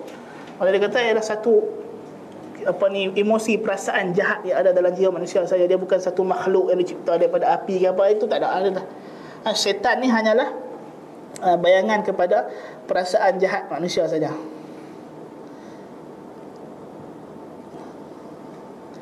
Ini contoh tafsiran-tafsirannya dan dia juga mengingkari apa nama Isa AS masih hidup. Ha? Dan dalam tafsir dia Dia tidak percaya uh, Bahawa Isa itu masih hidup. Mengingkari istiwa Allah di atas arash Menolak makna thumma dengan uh, Kemudian Dia dia menolak bahawa Allah Ta'ala berada di atas arash Dia mentakwilkan dengan ta'wil Mu'tazilah. Mengingkari kisah Bani Israel memukul sebagai lembu yang telah disembelih ke badan mayat. Dia tak percaya kata uh, kisah itu betul-betul berlaku. Tetapi yang berjadinya kata mereka ialah dia satu undang-undang di zaman Musa uh, Yang mana untuk menentukan hukum kisah Dan makna Allah menghidupkan orang mati ialah menghidupkan uh, Maknanya menghidupkan, menyelamatkan jiwa Dengan undang-undang yang Allah turunkan Hukum hakam syariat Musa. Uh, Bukan makna Allah hidupkan orang tu betul-betul. Dia pun tak percaya tu. Itu di antara dalam tafsir dia juga dia mentafsirkan maksud jin dengan pentafsiran yang bawa kepada ingkarnya wujud jin. Ha? Demikian juga menurut asad jin yang mendengar Al-Quran daripada Nabi SAW sebagai orang asing daripada kumpulan Yahudi yang datang daripada Iraq atau Syam bukannya jin. Ha? Ayat dalam surah Al-Jin tu maksudnya bukan jin tetapi dia adalah jin maksud sini bukannya satu makhluk yang kita tak dapat lihat dan sebagainya tapi dia adalah orang asing, orang gharib yang tak dikenali datang dengan Nabi baca Quran dia kata. Ha. Ini juga salah, tak betul. Dan tafsiran Muhammad Asad ini telah pun diharamkan oleh Majlis Fatwa Arab Saudi dan juga Rabitah Alam Islami di Makkah Al-Mukarramah kerana mengandungi kesalahan akidah sangat dahsyat di mana nas fatwa kata fi tarjamatihi akhta'un fahishah wa kufriyatun fadhihah min ajliha qarrara al-majlis at-ta'sisi li rabitati al-alam bi Makkah Al-Mukarramah annahu yuhram tab'uha wa nashruha di dalam terjemahnya terhadap Al-Quran terdapat kesalahan yang sangat jelek dan kekufuran yang sangat jelas. Oleh sebab itulah majlis taksisi bagi Rabitah Alam Islami di Makkah Mukarramah mengkararkan bahawa ia haram dicetak dan disebarkan. Ha, tapi tafsiran ini menjadi tafsiran yang dipuja oleh golongan uh, golongan liberal. Dan mereka menganggap ia tafsiran lebih baik daripada Ibn Kathir. Ha, dan banyak kalau nak kira tafsir dia ni daripada A to Z memang banyaklah takwil banyak sangat kalau baca kan? dalam bahasa Inggeris tafsir dalam bahasa Inggeris. Boleh baca online. That's the message of the Quran. Dan tindakan mereka ini prinsip liberal ini berlawanan dengan ajaran ahli sunnah wal jamaah. Sebab Nabi SAW pesan kepada kita usikum bitaqwallah was-sam'i wat-ta'ah wa in 'abdun habasyiyun فإنه من يعش منكم فسيرى اختلافا كثيرا فعليكم بسنتي وسنة الخلفاء الراشدين المهديين Nabi besar suruh kita ikut sunnah khulafah rashidin al-mahdiyin bukan ikut akal kita bukan ikut perkembangan semasa dan Nabi kata usikum bi ashabi thumma alladhina yalunahum thumma alladhina yalunahum ثم يفشل الكذب حتى يحلف الرجل ولا يستحلف ويشهد الشاهد ولا يستشهد Aku berwasiat kepada kamu supaya berpegang dengan sahabatku. Nabi kata, "Usikum." Aku wasiat kepada kamu bi ashabi. Ikut sahabat-sahabatku. Thumma alladhina yalunahum. Kemudian yang datang selepas mereka, yakni tabi'in. Thumma alladhina yalunahum. Kemudian yang datang lepas mereka, tabi' tabi'in. Thumma yafshul kadhib. Lepas zaman tiga kurun yang utama, Nabi kata yafshul kadhib. Tersebarnya pendustaan hatta yahlif ar-rajul wa la yustahlaf. Sehingga seorang laki-laki itu bersumpah. Sedangkan dia tak diminta bersumpah pun. Tapi nak bersumpah sangat. Wa yus wa yashhad asy-syahid wa la yustashhad. Dan datang orang tak malu nak jadi saksi di mahkamah. Sedangkan dia tak diminta jadi saksi pun. Tapi muka datang nak jadi saksi kes. Sedangkan dia tak layak pun untuk jadi saksi. Jadi Nabi suruh kita ikut sahabat baginda dan Allah Taala kata wa man yushaqiqir rasul min ba'di ma tabayyana lahu al-huda wa yattabi' ghayra sabilil mu'minin nuwallihi ma tawalla wa nuslihi jahannam wa sa'at masira. Barang siapa yang menyelisihi rasul selepas jelas baginya hidayah dan dia mengikut selain jalan orang mukminin. Imam Syafi'i mengatakan ini dalil wajibnya kita ikut ijma' para salaf. Sebab bila kita menolak ijma' menolak apa yang dibawa oleh sahabat-sahabat dan salafus salih maka kita mengikut selain jalan orang mukminin. Sebab orang mukminin dalam Quran yang paling utama untuk digelar sebagai mukminin ialah sahabat Nabi wasallam radhiyallahu anhum ajma'in. Ha, maka Allah kata Allah ancam mereka nuwallihi ma tawalla. Kami akan biarkan dia dengan apa yang dia ikuti. Wa nuslihi jahannam. Kemudian kami akan bakar dia dengan jahannam. Wa sa'at masira. Dan itulah seburuk-buruk tempat kembali Kemudian di antara manhaj mereka dengan nas juga ialah mendahulukan maslahah atas nas. Di mana mereka mengikut manhaj yang dibawa oleh Najmuddin At-Tufi yang wafat pada tahun 716 Hijrah. Di mana dalam syarah beliau terhadap hadis Arba'in Nawawi la darara wa la darar kata Najmuddin At-Tufi wa hadhihi al-adillah 19 aqwaha an-nas wal ijma' thumma huma imma an yuwafiqa ri'ayat al-maslahah aw khalafaha dia kata disebut dalil-dalil syarak ada 19 dia kata yang paling kuat sekali dia kata nas dengan ijma' kemudian nas dengan ijma' ini sama ada ia setuju dengan maslahah ataupun tidak sesuai dengan maslahah fa in wafaqaha fa biha wa ni'mat kalau dia sesuai dengan maslahah maka itulah dia yang terbaik wala niza' tak ada perselisihan pendapat إذ قد اتفقت الأدلة الثلاثة على الحكم وهي النص والإجماع ورعاية المصلحة sebab tiga dalil yang utama sepakat nas ijma' dan juga maslahah. Al-mustafadah min qawlihi sallallahu alaihi wasallam la darar wala darar.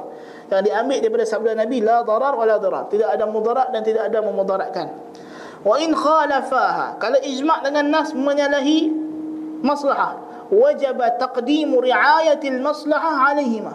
Wajiblah mendahulukan maslahah atas nas. Bitariq takhsis wal bayan lahumah dengan cara kita kena cari takwil lah bagi nas tu sesuai dengan maslahah bukan suruh tolak terus dia kata bukan suruh aku tak kata suruh hampa kata hadis tak betul tak dengan cara takhsis wal bayan hampa kena cari takwil bagi dia sesuai dengan nas ha ini dia kata jadi manhaj ini dibawa oleh Najmuddin At-Tufi dan dia macam kanun kulli di sisi ahli kalam lah. Ahli kalam kalau dalil tak tak sesuai dengan akal, kita kena takwil ataupun tafwid, kan? Kena bagi sesuai dengan akal. Maka demikianlah di sini Najmuddin At-Tufi seorang Syiah Mu'tazilah. Kita dah sebut tadi Syiah dan Mu'tazilah bergabung kan. Jadi dalam kurun ke-8 Hijrah Syiah adalah Mu'tazilah. Jadi dia adalah seorang Syiah Mu'tazilah dan dia pernah berguru dengan Syekhul Islam Ibn Taymiyah. Dia pernah duduk di majlis dia taqiyah kan duduk yang Malaysia Syekhul Islam Ibn Taymiyah Al-Mizi Majuddin Al-Harrani terkenal dengan karya usul fiqh tapi dari segi i'tiqad kata Ibn Rajab Al-Hambali rahimahullah wa kana ma'a dhalika kulluhu syi'iyyan munharifan fil i'tiqad 'an sunnah dalam keadaan dia berguru dengan Ibn Taymiyah belajar dengan Al-Hafiz Al-Mizzi dengan Majduddin Al-Harrani. Tapi kata Ibn Rajab Al-Hambali dia ni seorang syiah yang menyeleweng dalam akidah daripada ahli sunnah wal jamaah. Ha, jadi kalau kita tengok tokoh ni pun kita dah tahu bahawa ini adalah cara yang salah. Sebab ia bukan cara yang dibenarkan oleh syarak dan manhaj ini telah diagung-agungkan oleh tokoh liberal di antaranya Rashid Ridha rahimahullah di mana beliau dalam majalah Al-Manar adalah amanah edisi Syawal tahun 1324 Hijrah telah memuji kaedah ini. Telah memuji kaedah ini dan kita sebut di sini kalam dia Uh, panjang. Tapi secara umumnya dia telah memuji apa nama uh, Tufi ni dia bawa kalam Tufi ni lah dalam masalah masalah. Dan dia menerima konsep Tufi ini dan juga di antaranya kata-kata Rashid Al-Ghanushi yumkin ala asas al-maslahah ta'liq nass dhanni. Boleh atas dasar kita nak mendahulukan maslahah nak meraihkan maslahah kita menggantungkan dulu nas yang ini nas ni kita tolak tepi dulu. Kita buat nampak ada maslahah dulu. Demikian juga Hasan At-Turabi menyeru kepada ideologi ini. Di mana mereka melihat nas uh, maslahah adalah segala-galanya. Tetapi maslahah mereka ini diukur dengan mana? Ha, diukur dengan akal lah. Dengan akal. Tapi kita ahli sunnah wal jamaah dia kembali kepada ni masalah ni kembali kepada akidah Mu'tazilah. Akidah Mu'tazilah sekarang ni dia kata Allah mensyariatkan hukum Allah larang Allah suruh ada halal ada haram tapi dia kata Allah wajib buat yang terbaik kepada makhluk dia Allah wajib buat yang terbaik kepada makhluk apa yang nak menentukan benda tu baik ataupun buruk Mu'tazilah kata ialah akal apa yang baik pada manusia itulah baik pada Allah apa yang buruk pada manusia buruk pada Allah Allah tak boleh buat kalau Allah buat juga apa yang manusia rasa buruk maka Allah telah zalim. Jadi sebab itu atas konsep ini mereka ingkar qadar. Mu'tazilah tidak percaya qadar. Dia kata manusia ini ada free will. Kebebasan berkehendak tanpa ada ikatan dengan Tuhan. Okey. Jadi di sini Mu'tazilah satu ulama kata mereka ini mu'attilatun fi sifat. Mereka dalam sifat Allah mereka nafi. Tetapi musyabbihatun fil af'al mereka menyamakan perbuatan Allah dengan makhluk. Sebab apa mereka menilai maslahah dengan akal mereka. Tetapi ahli sunnah wal jamaah kita kata di mana ada nas, di situ ada maslahah. Sebab Allah tak akan suruh mereka benda yang ada maslahah. Adapun maslahah yang disangka oleh akal. Ia maslahah. Tetapi dinafikan oleh nas maka ia bukan maslahah. Sebab yang nak tentukan maslahah atau mafsadah ialah nas. Adapun maslahah mursalah yang nas tidak larang dan nas tidak pula terima, maka yang didiamkan oleh nas, maka ini kita kena rujuk kepada dalil-dalil sesuai atau tidak dengan kawaid syarak. Sesuai atau tidak dengan kawaid syarak. Dan masalah ini kita kena tengok dari segi uh, apa nama? Dari segi ilmu akidah lah. Dan contoh ulama salah mendahulukan nas atas maslahah banyak. Di antaranya peristiwa Abu Jandal. Tahu peristiwa Abu Jandal? Peristiwa perjanjian Hudaybiyah. Nabi janji dalam Hudaybiyah apa dia? Kalau orang Islam yang telah berhijrah ke Madinah lari pergi Mekah tak boleh tutup balik lah. Tetapi kalau ada orang Islam daripada Mekah datang hijrah ke Madinah tanpa izin keluarga dia, Nabi kena hantar balik. Sahabat semua tak setuju. Nabi buat perjalanan dengan Suhail bin Amr radhiyallahu anhu ketika itu dia belum masuk Islam lagi datang Abu Jandal anak Suhail yang telah masuk Islam. Dalam keadaan dia kena ikat rantai besi oleh pak dia Suhail. Dia datang ya Rasulullah bawa aku balik Madinah. Bawa aku balik Madinah. Kan?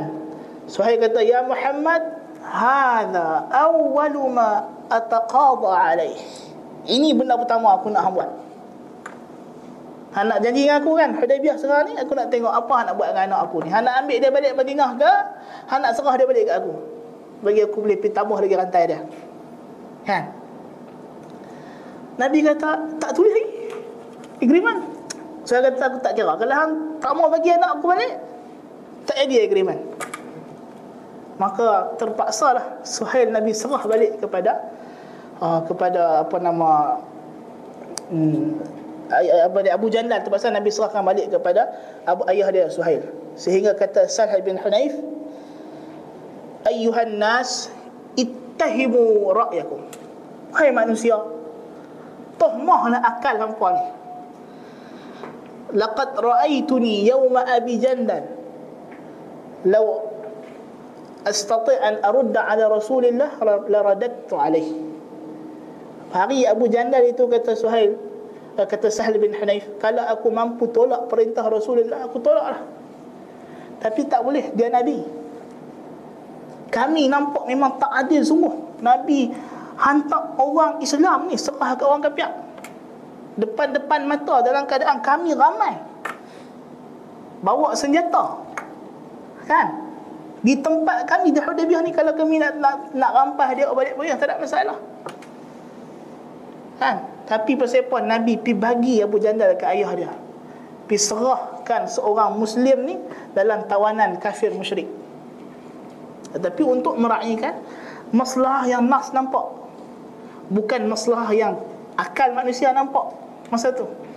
Jadi sahabat terima masalah yang nas tentukan. Tolak masalah yang akal dia pun nampak. Tu sikap salah apa kata Sayyidina Ali? Lau kana ad-dinu bil-ra'i Kalau agama ni dengan akal Dibina dengan akal. Menyapu bahagian atas Bawah khuf Itu lebih utama daripada sapu di atas dia. Tapi aku tengok Nabi sapu ke atas saja. Nabi tak sapu bawah khuf Nampak macam mana? Walaupun dari segi maslahah Bawah khuf lah kena sapu sebab dia pijak tanah kotak. Kan? Tapi disebabkan agama bukan dengan ukuran akal semata-mata. Demikian juga Abu Bakar As-Siddiq radhiyallahu an pada hari Nabi wafat. Apa dia buat? Nabi dah hantar tentera Usamah bin Zaid nak pergi ke Ubna dekat dengan Jordan. Orang murtad penuh keliling Madinah ni nak main serang kalau boleh Madinah. Nak pakar mai. Sahabat-sahabat semua kata, "Wahai khalifah Rasulullah, tak payah hantarlah tentera Usamah ni. Kita perlukan tentera." Abu Bakar kata apa? Jikalau datang anjing-anjing orang murtad ini tarik kaki umul mukminin, aku tak akan beralih daripada perintah Rasulullah. Aku akan hantar antara sama keluar pergi sana. Aku takkan bagi dia duduk dalam Madinah ni untuk pertahan Ummahatul Mukminin. Apa hikmah dia lepas tu? Hikmah dia bila tentera Usamah bin Zaid keluar pergi ke utara Madinah sampai ke sempadan Jordan sana. Orang-orang hak murtad di belah situ semua bakal masuk Islam balik. Hak tak mau bayar zakat, bayar zakat balik. Sebab dia berkata, "Ish, kalau depa ni tak kuat takkan depa hantar tentera." Ha, sebab itu utara Madinah ketika itu selamat, tak ada ancaman. Ha, hak yang nak memberontak pun tak jadi. Sebab apa? Mendahulukan maslahah yang dilihat oleh nas atas maslahah yang dilihat oleh oleh akal. Dan lihat kesan bila dia pun mendahulukan masalah akal. Apa yang berlaku pada perang Uhud? Nabi kata dah, kalau kamu tengok mayat kami disama oleh burung hering pun, jangan turun. Tapi dia pun turun sebab pun nampak macam tentera musyrikin dah bunuh. Wakil yang pun nampak itu dia. Islam dah menang. Masalah kita sekarang adalah kita turun pergi ambil kata rampasan perang. Jangan duk biar mereka seorang duk Kita pun nak juga. Kan? Akhirnya apa yang berlaku, berlaku apa yang berlaku yang semua kita tahu. Itu pengajaran yang Allah Ta'ala bagi. Sebab itulah Ahli Hudaybiyah afdal daripada ahli Uhud. Sebab apa? Sebab mereka Ahli Hudaybiyah mendahulukan nas Atas waqid Dan atas masalah Dan atas akal. Kesalahan ahli Uhud di situ Walaupun Allah telah ampunkan mereka. Tapi kita nak ambil pengajaran Ibrah dia Ibrah dia. Demikian juga ulama Islam telah ijma' bahawa maslahah Jika berlawanan dengan nas maka ia tertolak dinamakan sebagai maslahah mulghah. Maslahah yang di, tidak diambil kira. Disebut oleh al-syatibi dalam al-i'tisam mereka juga ulama Islam telah ijma' bahawa akal tidak bersendirian dalam menentukan maslahah. Bahkan ia mestilah disetujui oleh wahyu atau sekurang-kurangnya didiamkan syarak.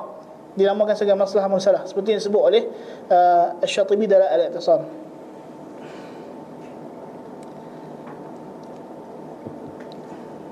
Baik. Kemudian demikian juga dari segi maslahah tadi, maslahah. Kemudian mereka juga melihat dari segi maqasid. Teori maqasidiyah. Di antara cara mereka memahami wahyu, mereka melihat maqasid adalah segala-galanya. Mereka membuang nas untuk maqasid. Yang ini dia melihat okay, tujuan syarak untuk buat begini-begini. Masalahnya kita kata tujuan syarak. Suruh kerat tengah orang mencuri untuk halang dia mencuri. Betul? Jadi dia kata tak apalah. Apa cara hukum pun yang kita buat untuk halang dia mencuri? Adalah hukum syarak? Tak mesti kena potong tangan. Penjara dia pun kira okey? Termasuk dalam anak ayat As-sadiqu was-sadiqatu faqta'u aydiyahuma. Itu contoh tafsiran ni apa? Terhadap hukum hudud masalah. Ha, Pakai tudung sekarang ni untuk apa? Ha, Dia carilah makasih apa-apa pun. Ha, Jadi kalau tak pakai tudung pun tak ada masalah dia kata sekarang ni. Bukannya jadi apa yang dia kehendak kira syarak dia kata pakai tudung lagi teruk lagi dia kata. Pakai tudung orang cekik kita dengan tudung dia kata. Lagi jadi masalah. Masalah kan. Ada orang sebut gitu kan tak ada kan. Makruflah puak-puak tu. Ha ni ini di antara contoh. Kata Rashid Ghanushi, wa dhalla hadha at-tayyar muhafizan ala mawqifihi min tatwir asy-syari'ah bima yatala'amu ma'a tatawwur al-waqi' hatta wa in addat muqtadayat at-tatawwur ila tajawuz an-nusus al-qat'iyyah tahqiqan lil maqasid kata Rashid Ghanishi tokoh mereka. Dan sentiasalah aliran ini aliran liberalis modernis ini menjaga prinsipnya dalam mengembangkan syariat. Syariat ini mesti dikembangkan diperbaharui. Bersesuaian dengan perkembangan semasa walaupun terpaksa melangkaui nas-nas yang qat'i untuk meraihkan maslahah ataupun maqasid dia kata. Untuk merealisasikan maqasid. Dan maqasid syariah yang mereka buat di sini tidak sesuai dengan maqasid syariah yang ditentukan oleh syarak. Seperti Rashid Al-Nashi mengatakan maqasid syariah ini untuk menjaga hurriyah kebebasan manusia persamaan di antara manusia. Ini bukan maqasid syariah. Ini maqasid Freemason kan? Menjaga kebebasan manusia uh, apa ni persaudaraan insaniah. Oh, ini bukan maqasid syariah. Maqasid syariah jaga hifzuddin. Yang paling pertama hari jaga agama. Lepas tu akal lepas tu jiwa harta lepas tu keturunan. Kan? Ini yang yang syarak jaga. Bukannya apa ni prinsip yang tak apa-apa. Kan? Di antara syubhat yang mereka bawa ialah uh, Umar bin Al-Khattab radhiyallahu an tidak memberi zakat kepada muallaf. Dan juga Umar bin Al-Khattab tidak potong tangan pencuri pada zaman kemarau. Dan Imam Syafi'i mengubah fatwanya apabila berpindah ke Mesir jadi qaul jadid. Ha. Kita kata syubhat yang pertama, Umar bin Khattab tak bagi zakat kepada muallah bukan sebab hukum pemberian zakat kepada muallah dah mansuh. Ini hukum berubah ikut setempat dah. Apa yang berubah? Muallah yang tak ada. Zaman dia. Muallah tak ada zaman dia. Macam law ni lah. Law yang sekarang. Asnah riqab. Hamba abdi yang nak membebaskan diri daripada perhambaan. Ada hamba abdi zaman lah. Kebanyakan tempat tak ada lah Kita tak kata lah Tak ada langsung mungkin dalam Ceruk-ceruk dunia ni kita tak tahu ada lagi kan ha, Hulu sangat kalau tak ada langsung tu Tapi kebanyakan tempat dah tak ada hamba Jadi Nak bagi ke mana hamba Zakat Tak ada lah Itu konsep dia Tapi esok kalau berlaku jihad yang syar'i Kita pergi perang dengan orang kafir Kita tawan tawanan perang Ada hamba Jadilah hukum hamba Ada dah balik uh, Asnaf Riqab itu Hukum hamba kekal. Sistem perhambaan kekal dalam Islam. Tak berubah. Sebab dia adalah undang-undang Allah Ta'ala. Untuk orang-orang musyrikin yang ditawan dalam perangan jihad yang syar'i. Setiasa ada. Jadi kita, kita, kita kena faham di situ. Hukum tidak berubah mengikut wakil. Tetapi wakil dinilai dengan hukum. Demikian juga potong tangan pencuri pada musim kemarau sebab banyak syubhat. Banyak syubhat. Tak ada buat hudud. Tapi kata Ibn Al-Qayyim rahimahullah, Jikalau sabit kata dia mencuri pada musim kemarau Bukan sebab nak tahan lapak dia Dipotong tangan dia Maksudnya bukan tak buat terus Cuma kita nak tahkik tu susah Sebab banyak syubhat waktu tersebut Nak potong tangan kata Bukan saya sengaja nak curi Ini musim kemarau saya lapak Tak ada makanan ah, dia Syubhat datang syubhat gitu Jadi tak boleh nak buat hudud Ada penghalang tetapi dalam keadaan tidak ada halangan tersebut kata Ibn Ibn Qayyim dalam Alamul Muwaqqi'in dilaksanakan hukum tersebut. Adapun perubahan ijtihad Imam Syafi'i daripada qaul qadim kepada qaul jadi bukan sebab berubah tempat. Tapi sebab berubah dalil yang sampai dekat dia bila dia pergi Mesir dia dapat lagi banyak hadis. Banyak lagi dalil yang dia kaji kaji. Maka berubahlah qaul dia dan perubahan itu tidak banyak. Hanya ada beberapa belah masalah sahaja yang berubah daripada qaul qadim kepada qaul jadid. Faham tak? Bukannya berubah total. Hanya beberapa isu dan masalah. Bahkan selepas itu, ulama mazhab tahqiq semula ada masalah tertentu yang kita pakai qaul qadim tak pakai qaul jadi. Masalahnya azan subuh. Kita bang, kita sebut dalam ayat dalam azan subuh apa dia? As-salatu khairu minan naum. Asy-Syafi'i rahmatullahi alaih dalam qaul jadi dia kata as-salatu khairu minan naum bid'ah. Tidak ada. Tapi qaul qadim kata ada. Ulama syafi'i ambil qaul qadim tak ambil qaul jadid. Jadi ini bukan disebabkan perubahan tempat. Kena faham disebabkan perubahan dalil dan ijtihad berdasarkan istidlal yang ditengok. Al-Imam Asy-Syatibi kata dalam masalah masalih dan maqasid ni al masalih al mujtalabatu syar'an wal mafasid wal mustadfa'atu innama tu'tabar min haythu tuqamu al hayatu ad dunya lil hayati al ukhra la min haythu ahwa' an nufus fi jalbi masalihiha al 'adiyah aw dar'i mafasidiha al 'adiyah maslahah yang dibawa oleh syarak dan mafsadah yang ditolak oleh syarak. Diambil kira dari segi ia mendirikan kehidupan dunia dan kehidupan akhirat. Bukan semata-mata hawa nafsu manusia dalam bawa maslahah-maslahah yang biasa sahaja. Dan kata Asy-Syatibi juga al-adillatul aqliyah idza istu'milat fi hadzal ilm. Dalil-dalil akal jika digunakan dalam ilmu ini ilmu usul fiqh ilmu maqasid syar'iyyah dan sebagainya ilmu syarak fa inna ma tusta'mal murakkabatan 'ala al-adillati as-sam'iyyah ia digunakan bersamaan dengan dalil sam'i dari Al-Quran dan hadis atau mu'inatan fi tariqiha ataupun sebagai pembantu untuk memahami nas-nas sahaja atau muhaqqiqatan limanatiha ataupun untuk mentahqiqkan mana hukum sahaja atau ma ashbaha dhalik la mustaqillatan bid-dalalah akal tidaklah bersendirian dalam dalalah dalam petunjuk dalil لأن النظر فيها نظر في أمر شرعي والعقل ليس بشارع kerana mengkaji perkara ini adalah mengkaji hukum syarak dan akal bukan pembuat syarak. Maka tak boleh kita mendahulukan akal dalam menilai maqasid. Dan kata Asy-Syatibi lagi al-maqsidu asy-syar'i min wad'i asy-syari'ati ikhraj al-mukallafi an da'iyati hawa hatta yakuna 'abdan lillahi ikhtiyaran kama huwa 'abdullah 'abdun lillahi ittiraran Tujuan maksud syarak yang paling besar sekali buat mai syariat ini ialah untuk mengeluarkan mukallaf daripada hawa nafsu dia sehingga dia menjadi hamba Allah. Bukan jadi hamba hawa nafsu dia. Nampak? Dan kata Imam Syatibi lagi فالجواب أن وضع الشريعة إذا سلم أنها لمصالح العباد فهي أعيدة عليهم بحسب أمر الشارع وعلى الحد الذي حده لا على مقتضى أهوائهم وشهواتهم Jawapannya kata Syatibi Jikalau syariat itu diterima bahawa ia diletakkan oleh Allah Ta'ala untuk meraihkan masalah-masalah hamba dia maka masalah itu kembali menurut pandangan syariat pandangan Allah dan Rasul bukan dan menurut had yang ditentukan oleh syariat la ala muqtada ahwaihim wa syahawatihim bukan mengikut hawa nafsu dan syahwat mereka ini ini kalam Imam Syatibi rahmatullahi alaih yang menolak uh, konsep uh, liberal ini Demikian juga kaum liberal melihat di sana ada tasamuh liberal. Di mana mereka melihat semua ajaran-ajaran adalah benar dan ada di sana relatif kebenaran. Kebenaran itu tidak semua tidak kita tak ada kata ahli sunnah saja betul. Syiah pun ada betul dia kata. Salah. Kan? Ha, sebab itu dalam apa nama uh, seruan jadat telawi baru ni berkenaan dengan isu penangkapan Syiah di di di di Perak dia berkata kami juga menggesa umat Islam negara ini di Malaysia untuk menerima kepelbagaian keyakinan dan majmuk budaya yang wujud di Malaysia bahkan negara ini ha, dia kata mesti menerima kepelbagaian dia pun tak setuju kerajaan uh, halang penyebaran agama Syiah sebab itu kata Haidar Bagir dalam makalah dia aku muslim liberal itu tapi aku juga sedar bahawa akal dan prinsip-prinsip ilmiah yang diakuinya boleh sahaja selalu memiliki apa ni batas-batas sendiri.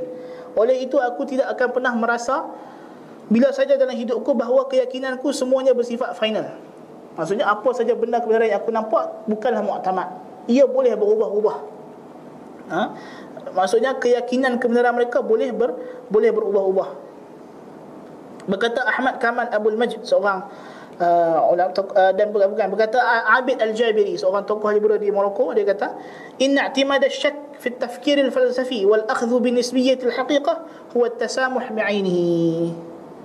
Bersandarkan kepada syak dalam pemikiran falsafah dan berpegang bahawa kebenaran itu adalah relatif tidak boleh kita nak kata Islam saja betul adalah toleransi yang sebenar jadi mereka bersikap toleransi dengan semua aliran-aliran yang sesat. Sebab apa mereka tidak melihat di sana ada kebenaran mutlak. Tetapi ini berlawanan dengan akidah Islam. Allah Taala kata fadzalikumullahu rabbukumul haq famadza ba'dal haqqi illa dhalal fa anna tusrafun. Itulah dia Allah Tuhan kamu yang hak. Maka apa lagi yang tinggal selepas kebenaran kecuali kesesatan? Bagaimana ke mana lagi kamu hendak berpaling? Allah Taala kata yabtaghi ghayra al-islam dinan fala yuqbala min wa huwa fil akhirati minal khasirin. Jadi di sini liberal dia melihat tidak ada kebenaran yang mutlak. Ini salah. Kebenaran yang mutlak hanya ada pada Islam. Islam saja agama yang benar. Agama yang lain tidak ada kebenaran. Dan yang benar dalam Islam hanya ahli sunnah wal jamaah. Sebab Nabi kata, Ma ana alaihi wa ashabi. Yang lain semua, finnar. Nas hadis jelas. Nabi tentukan kebenaran mutlak ada pada ahli sunnah wal jamaah. Kalau kita kena etikad bahawa hanya ahli sunnah wal jamaah saja yang benar. Ada pun selain daripada ahli sunnah wal jamaah terpisah daripada kebenaran sebab Nabi dah sebut macam itu. Tak boleh kita kata eh tak boleh kata lagu tu sebab dia ada juga uh, Syiah pun ada betul dia, Mu'tazilah pun ada betul dia. Ada. Itu bukan cara dia. Itu adalah cara sufastaiin, orang yang tak melihat adanya kebenaran sama sekali. Demikian juga dari segi apa nama bila mereka melihat kebenaran itu tidak tidak mutlak, mereka bertoleransi dengan semua uh, semua agama dan juga semua apa ni ajaran pemikiran. Ha? Semua ajaran pemikiran. Jadi di sini kita melihat mereka bertasamuh dengan Syiah, bertasamuh dengan dan mereka Imam Mu'tazilah dan mereka juga berasal daripada Syiah. Mereka mengambil tokoh-tokoh pemikiran yang yang mereka lihat uh, sesuai dengan hawa nafsu mereka walaupun jelas pemikiran itu adalah bertentangan dengan ajaran Islam sebenar. Macam kita tengok tadi diambil daripada Najmuddin Al-Tufi, seorang Syiah Mu'tazilah. Jadi ini menunjukkan bahawa mereka tidak ada prinsip yang tetap dalam menilai kebenaran. Dan mereka menolak akidah al-wala' wal-bara' atas dasar tersebut. Mereka tidak melihat di sana adanya pemisahan di antara orang kafir dan orang Islam seperti yang kita jelaskan pada malam semalam. Di sana adanya pemisahan di antara Islam dan kufur, di antara muslim dan musyrik dan di antara mukmin dan kafir. Tidak boleh kita nak sama ratakan di antara dua jenis ini. Ha. Demikian juga yang terakhir sekali yang kita nak sebut di sini kita tak sebut semua yang kita sempat. Uh, sikap mereka dengan sekularisme sekularisme apa sikap golongan liberal dengan sekularisme mereka melihat sekularisme adalah sebahagian daripada Islam. Dan Islam tidak ada hak untuk memaksa orang buat apa-apa uh, undang-undang. Maksudnya bagi mereka agak kerajaan tidak boleh memaksa orang untuk uh, ikut agama itu ataupun buat undang-undang Islam yang ini sebab itu mereka menolak undang-undang murtad masalahnya seperti Taha Jabir Al-Alwani dia tulis kitab tajuk dia La Ikrah Fiddin dia tolak hukum had riddah hukum orang murtad sebab apa dia kata berlawanan dengan ayat la ikrah fid din. Sedangkan tidak benar. La ikrah fid din nak cerita waqi' Islam itu tidak ada paksaan sebab qad tabayyana ar-rusydu min al-ghayy. Telah jelas kebenaran dari kesesatan. Tetapi di sana ada hukum Allah suruh. Faqatiluhum hatta la takuna fitnah. Perangilah orang-orang musyrikin sehingga tidak ada lagi syirik. Sehingga syirik itu terserna yang tegak hanya tauhid. Allah suruh kita lawan syirik. Bukan suruh redha dengan syirik. Ha, demikian juga konsep bahawa kerajaan Islam ini mesti kerajaan itu kena neutral dengan semua agama. Tidak boleh paksa rakyat dia untuk ikut mana-mana hala tuju agama tertentu ataupun pemikiran tertentu ini tidak benar. Kerajaan Islam ditubuhkan untuk menegakkan tauhid, untuk menegakkan akidah Islam. Bukan untuk memberikan kebebasan yang begitu. Tapi dalam konsep liberal kerajaan tugas dia yang paling utama ialah menjaga kebebasan individu. Ha, ini masalah. Jadi kerajaan tak boleh paksa orang, tak boleh tangkap orang, oh hang Syiah kami nak tangkap tak boleh. Menurut konsep liberal. Sebab apa? Manusia ada kebebasan. Sebab itu kata Muhammad Amarah, amma islamuna fahuwa ilmani. Adapun Islam kita adalah sekular. Ha, sebab apa?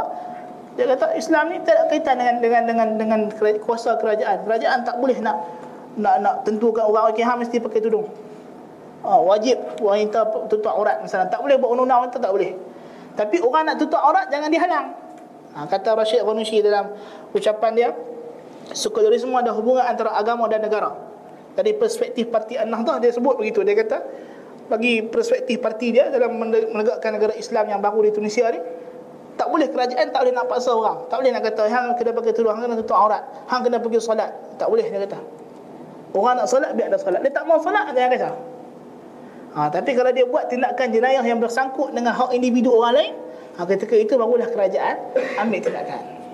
Itu konsep yang dibawa oleh golongan liberal dari segi uh, pemerintahan dalam Islam. Itu konsep sekularisme memisahkan di antara kerajaan dengan agama tidak mereka tidak melihat di sana adanya tanggungjawab agama bagi kerajaan untuk menjaga akidah umat Islam. Sedangkan Allah Taala mengatakan dalam Al-Quran, "Wa anihkum bainahum bima anzalallah wa la tattabi' ahwa'ahum." Hendaklah kamu berhukum dengan apa yang Allah turunkan dan jangan kamu ikut hawa nafsu mereka. Ini ini Allah suruh pemerintah berhukum dengan hukum Allah Subhanahu wa taala. Bukannya mengikut kehendak manusia, hawa nafsu manusia. Apa saja manusia nak kerajaan bagi. Tak hukum ialah hukum Allah Ta'ala jadi ini kita kena jelas ha. jadi sekadar itu untuk apa ni isu apa ni kita kata prinsip-prinsip yang kita dapat sampaikan berkenaan dengan ajaran liberal dan di sana ada lagi prinsip mereka tentang apa nama wanita dan ini benda yang masyhur dan ma'ruf tak perlu lagi kita bahaskan kita tahu gerakan sistem Islam itu adalah gerakan yang wakili ideologi ini. Dan setelah kita melihat ideologi yang kita sampaikan tadi bahawa ajaran ideologi liberalisme ini bertentangan dengan ajaran Islam secara, secara usulnya. Bertentangan dengan usul ajaran Islam. Kerana mereka menolak benda-benda yang menjadi asas ajaran Islam itu sendiri. Maka sebab itulah Syekh Salih Al-Fauzan hafizahullah telah mengeluarkan fatwa bahawasanya ajaran liberal ini adalah satu kufuran kekufuran tapi kita tak kata setiap orang yang terjebak dalam liberal ini kafir tetapi ia satu kekufuran kerana apa? Kerana dia ajaran ideologi itu kufur. Ada orang nak hukum orang serta lain. Jadi kita cerita hukum ideologi ini sendiri adalah ideologi kufur. Kerana ia menyamaratakan di antara kufuran dan Islam dan menolak sawabit benda-benda yang tetap dalam agama. Beriman dengan Allah Subhanahu Wa Taala, beriman dengan Rasul, mendahul dan ini benda yang tidak boleh kita kompromi. Benda yang hak yang mutlak yang kita kena terima. Wajib mengikut hukum syarak. Nah, tapi ajaran liberal cuba hendak membebaskan diri mereka daripada ajaran Islam dan membawa natijahnya menuju kepada sekularisme, sekularisme. Tetapi atas nama Islam. Nauzubillah min zalik. Maka kita dapati kesan dia sangat dahsyat. Kesan dia dahsyat. Dan dan melalui ideologi liberalism ni akan masuk pelbagai ideologi-ideologi sesat dalam masyarakat kita. Dan masyarakat sekarang kita tengok siapa yang duk buat mai apa ni Syiah apa di Malaysia lah. di antaranya golongan-golongan ini. Golongan liberal bawa mai tokoh-tokoh Syiah. Jadi ini antara yang perlu kita perhatikan. Dan mereka jika tidak disekat ajaran ini, ideologi ini mereka akan menyebarkan banyak kesesatan dan merosakkan uh, minda manusia. Menjadi minda yang yang tidak sihat minda yang tidak pandukan wahyu adalah minda yang tidak sihat. Dan perlu dilihat secara serius terutamanya dalam anak-anak muda. Sehingga ada di kalangan mereka ini sudah sampai tahap ingkar wujudnya Tuhan. Kerana mereka terlalu menggunakan akal. Kita tengok kes Hamzah Kashghari di Saudi itu dia adalah daripada anak-anak muda yang terjebak dengan uh, liberal di Saudi. Akhirnya sampai tahap menghina Nabi menghina Allah Subhanahu Wa Taala. Nauzubillah min zalik. Sebab mereka terlalu iktimad dengan akal dan mereka melihat ajaran Islam tidak tidak sesuai lagi di zaman sekarang. Perlu di diubah. Ha, ini yang yang yang bahayanya. Yang perlu kita lihat di sini. Dan lebih bahaya ajaran liberal ini bukan liberal yang biasa tetapi ia datang dalam bentuk jubah agama. Dibawa oleh orang-orang agamawan. Ha? Orang-orang agamawan. Hari ini yang, yang masalah. Ha? Sampai di, di, di Saudi itu biasalah. Orang liberal itu pakai syimak. Eh, pakai jubah. Tengok liberal. Ha, itu masalah. Ha, bukan lagi liberal yang ini kita nampak dia liberal sebagai pakaian tak? Ini liberal yang datang dalam bentuk agama yang lebih bahaya daripada liberal yang biasa. Aku qawli hadha wa astaghfirullah al-azim li wa lakum. Ada soalan? Kalau ada soalan jawab kita boleh buka soalan sekarang. Bismillahirrahmanirrahim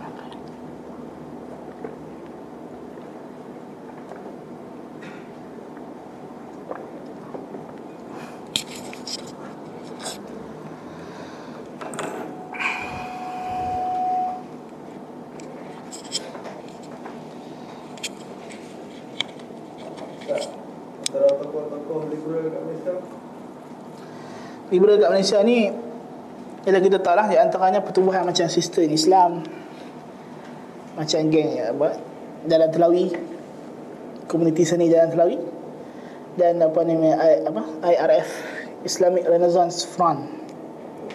Dia antara yang yang gencar lah menyebar kat liberal sekarang ni. Dan kalau kita tengok IRF ni kemaju depan lah di mana mereka sentiasa bawa main tokoh-tokoh syiah untuk bagi ceramah di Malaysia kan di antara tokoh mereka tu macam Abu Muhsin Kadivar. Itu seorang syiah yang datang dibawa untuk mengembangkan ajaran liberal mereka. Dan mereka ada web yang kita boleh tengok dan mereka prinsip mereka dalam masalah isu syiah ni jelas. Mereka menolak untuk disekat ajaran syiah. Ha, tokoh-tokoh ini jelas. Dan kita boleh cam dari apa kita sebut tadi dari segi prinsip-prinsip yang mereka amalkan ni. Dan mereka ni satu lagi kita nak tanbih mereka ni bukanlah di atas satu derjat yang sama orang yang terkesan dengan liberal ni. Ada golongan yang memang betul-betul liberal. Ada yang terkesan tanpa dia sedar pun ada kita tahu. Tanpa dia sedar dia terkesan dengan ada sebut disebabkan pengaruh tempat dia mengaji pengaruh tokoh-tokoh yang dia baca buku tanpa dia sedar tokoh itu tokoh liberal masalahnya. Jadi kita kena muamalah dengan adil lah dengan mereka ni. Masalahnya macam kita kata hamka tadi kan. Hamka bukan maksud dia dia nak menyebarkan ajaran uh, ajaran ini. Tapi dia terkesan ketika itu dia mencari dia ingat itulah yang benar Ha, ini kita kena berlaku adil lah dalam menilai. Tapi ada pun mereka yang jelas-jelas uh, menyeru ke arah ajaran yang telah sesat ini yang mereka tahu yang salah perlawanan dengan ajaran Islam ini masalah besar lah.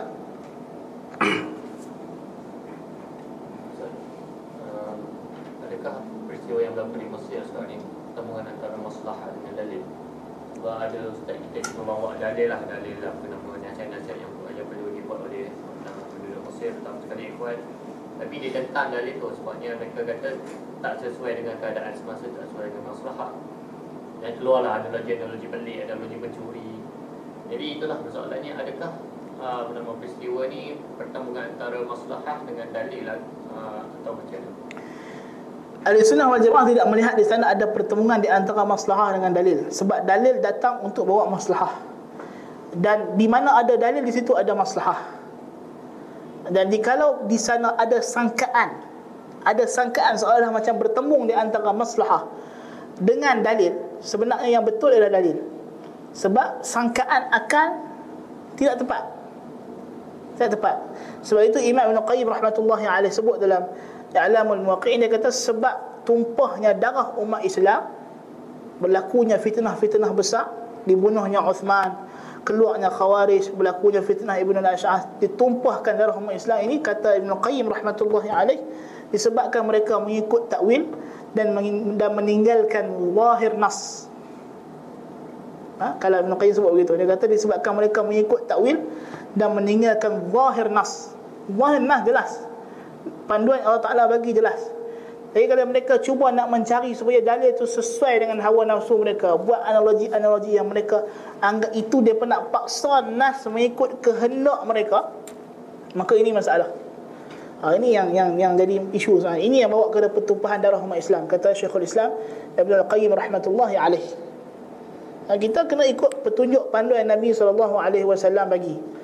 Ha, ini masalahnya kita rompak masuk rumah, itu cerita lain ha, Kita pergi mencabar perompok yang tak kacau kita tu cerita lain Bezakan di antara dua isu Adakah kita perompok tu datang serang kita Ataupun kita yang pergi kacau dia kan? Di antara tebuan datang menyengat kita Dengan kita pergi jolok serang tebuan Siapa yang salah? Kan? Oh, dah jolok serang tebuan betul marah Tengok tebuan ni jahat gigi aku Siapa serang? Ha? Kadang-kadang fikiran manusia ni bila dia terlalu mengikutkan hawa nafsu, emosi, kepentingan politik. Dan kita tahu pertemuan di Mesir itu hanya satu isu politik saja. Dia bukanlah seperti yang digambarkan pertemuan antara Islam dan kufur kononnya. Tidak tidak ada isu itu. Isu dia hanya perebutan jawatan biasa sahaja. Tengkaran untuk merebut jawatan sahaja. Tak perlu usaha payah sampai teratur. Allahu a'lam.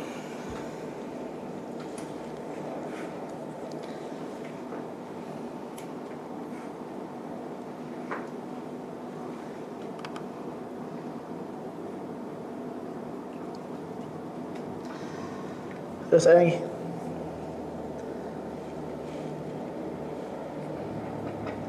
Tak eh. Kalau tokoh liberal antarabangsa yang mutabar pada hari ini? Tokoh liberal antarabangsa yang muktabar pada hari ini banyak. Macam kita sebut tadi Rashid Al-Qanushi di antaranya yang yang memang dia diagungkan. Juga apa nama Hasan Turabi. Hasan Turabi ini di antara yang yang diiktiraf lah oleh golongan liberal dan diambil sumber rujukannya. Dan Muhammad Asad walaupun dah mati tafsiran dia memang mereka anggap sebagai tafsiran yang terbaik lah dan dia perujuk tafsir Quran pada tafsiran Muhammad Asad. Di antara tokoh. Dan juga ada tokoh-tokoh liberal yang kita kata tidak uh, tidak terlalu uh, dan juga di antaranya Muhammad Al-Ghazali juga telah wafat. Ini di antara orang yang bawa meneruskan perjuangan Muhammad Abdul dan Rashid Ridha dan kita tak nafi juga di antara yang terjebak dalam pemikiran ini kalau ikut kajian-kajian tesis-tesis yang dibuat di Arab Saudi sebagainya, di antara dia personaraikan tokoh aliran modernism, liberalism ini ialah Yusuf Al-Qaradawi, Al-Qaradawi juga termasuk di antara mereka yang terkesan dan yang menjelaskan dalam tulisan-tulisan kitab-kitab dia. Memang kita tahu dia adalah daripada terkesan dengan ajaran ini sebab dia pun belajar dengan guru-guru yang datang daripada ajaran ini ini antara tokoh yang perlu kita hati-hatilah bila kita ambil pandangan mereka kita kena nilai. Ha, sebab apa? Kadang-kadang benda tu kita tak sedap. Kita tak sedap. Kita ingatkan kita tengok dia menyeru kepada sunnah masalahnya. Kita tak ada hukum tu yang kata dia ahli sunnah. Ha. Mungkin sunnah dalam bab tu yang dia rasa sesuai dengan akal dia. Tak tengok dalam bab lain lagi teruk dia bawa kita.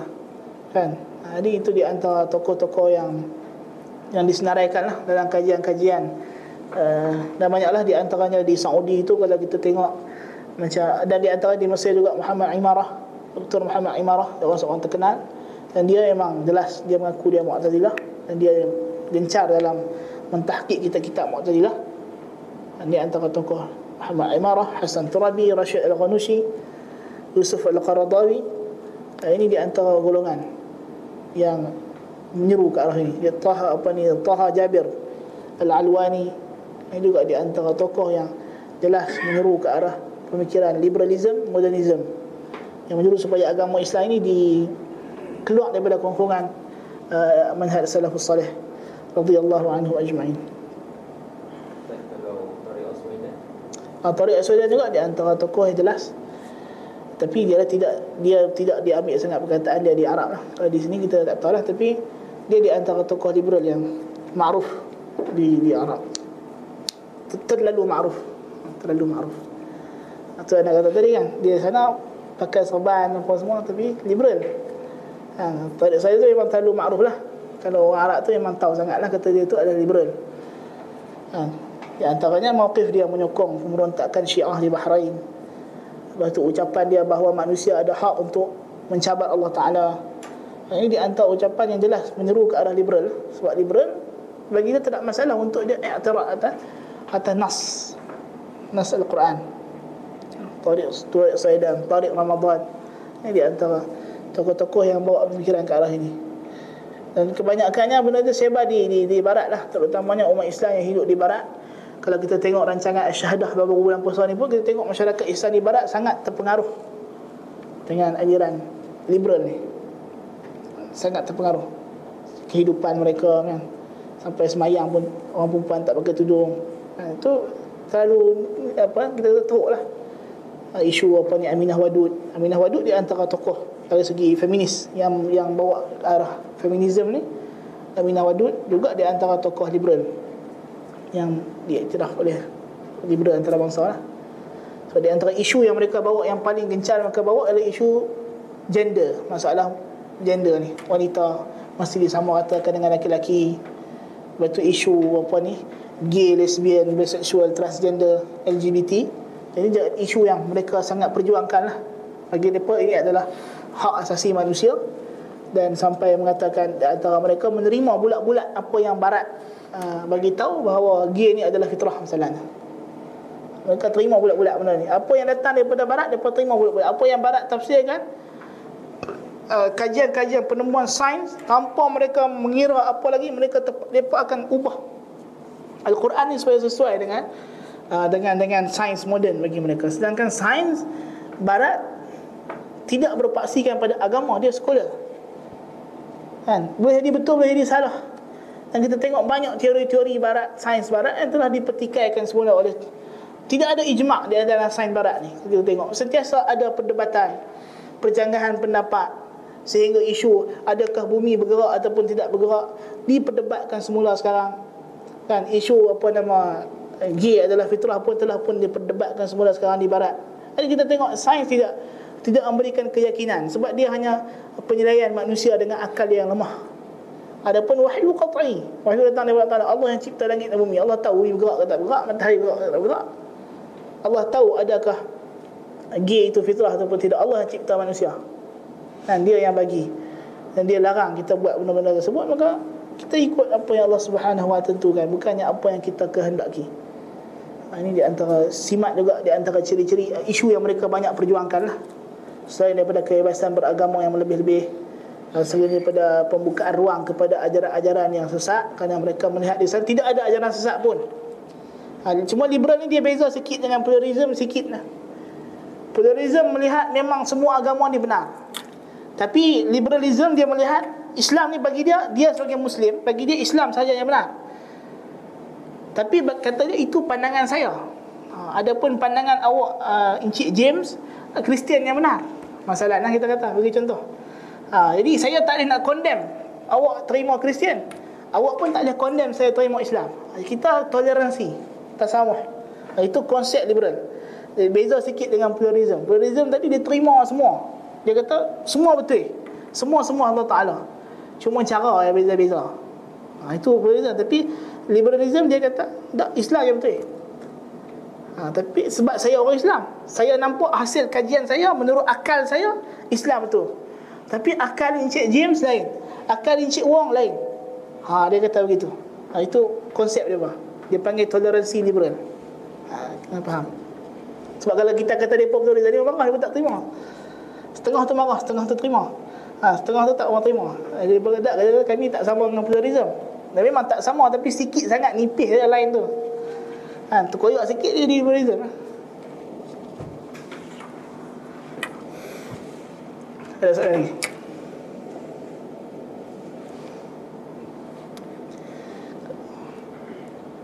Kalau tak ada soalan, aku qauli hadza wa astaghfirullah al-azim li wa lakum. Subhanakallahumma bihamdika asyhadu an la ilaha illa anta أستغفرك وأتوب إليك. والسلام عليكم ورحمة الله وبركاته.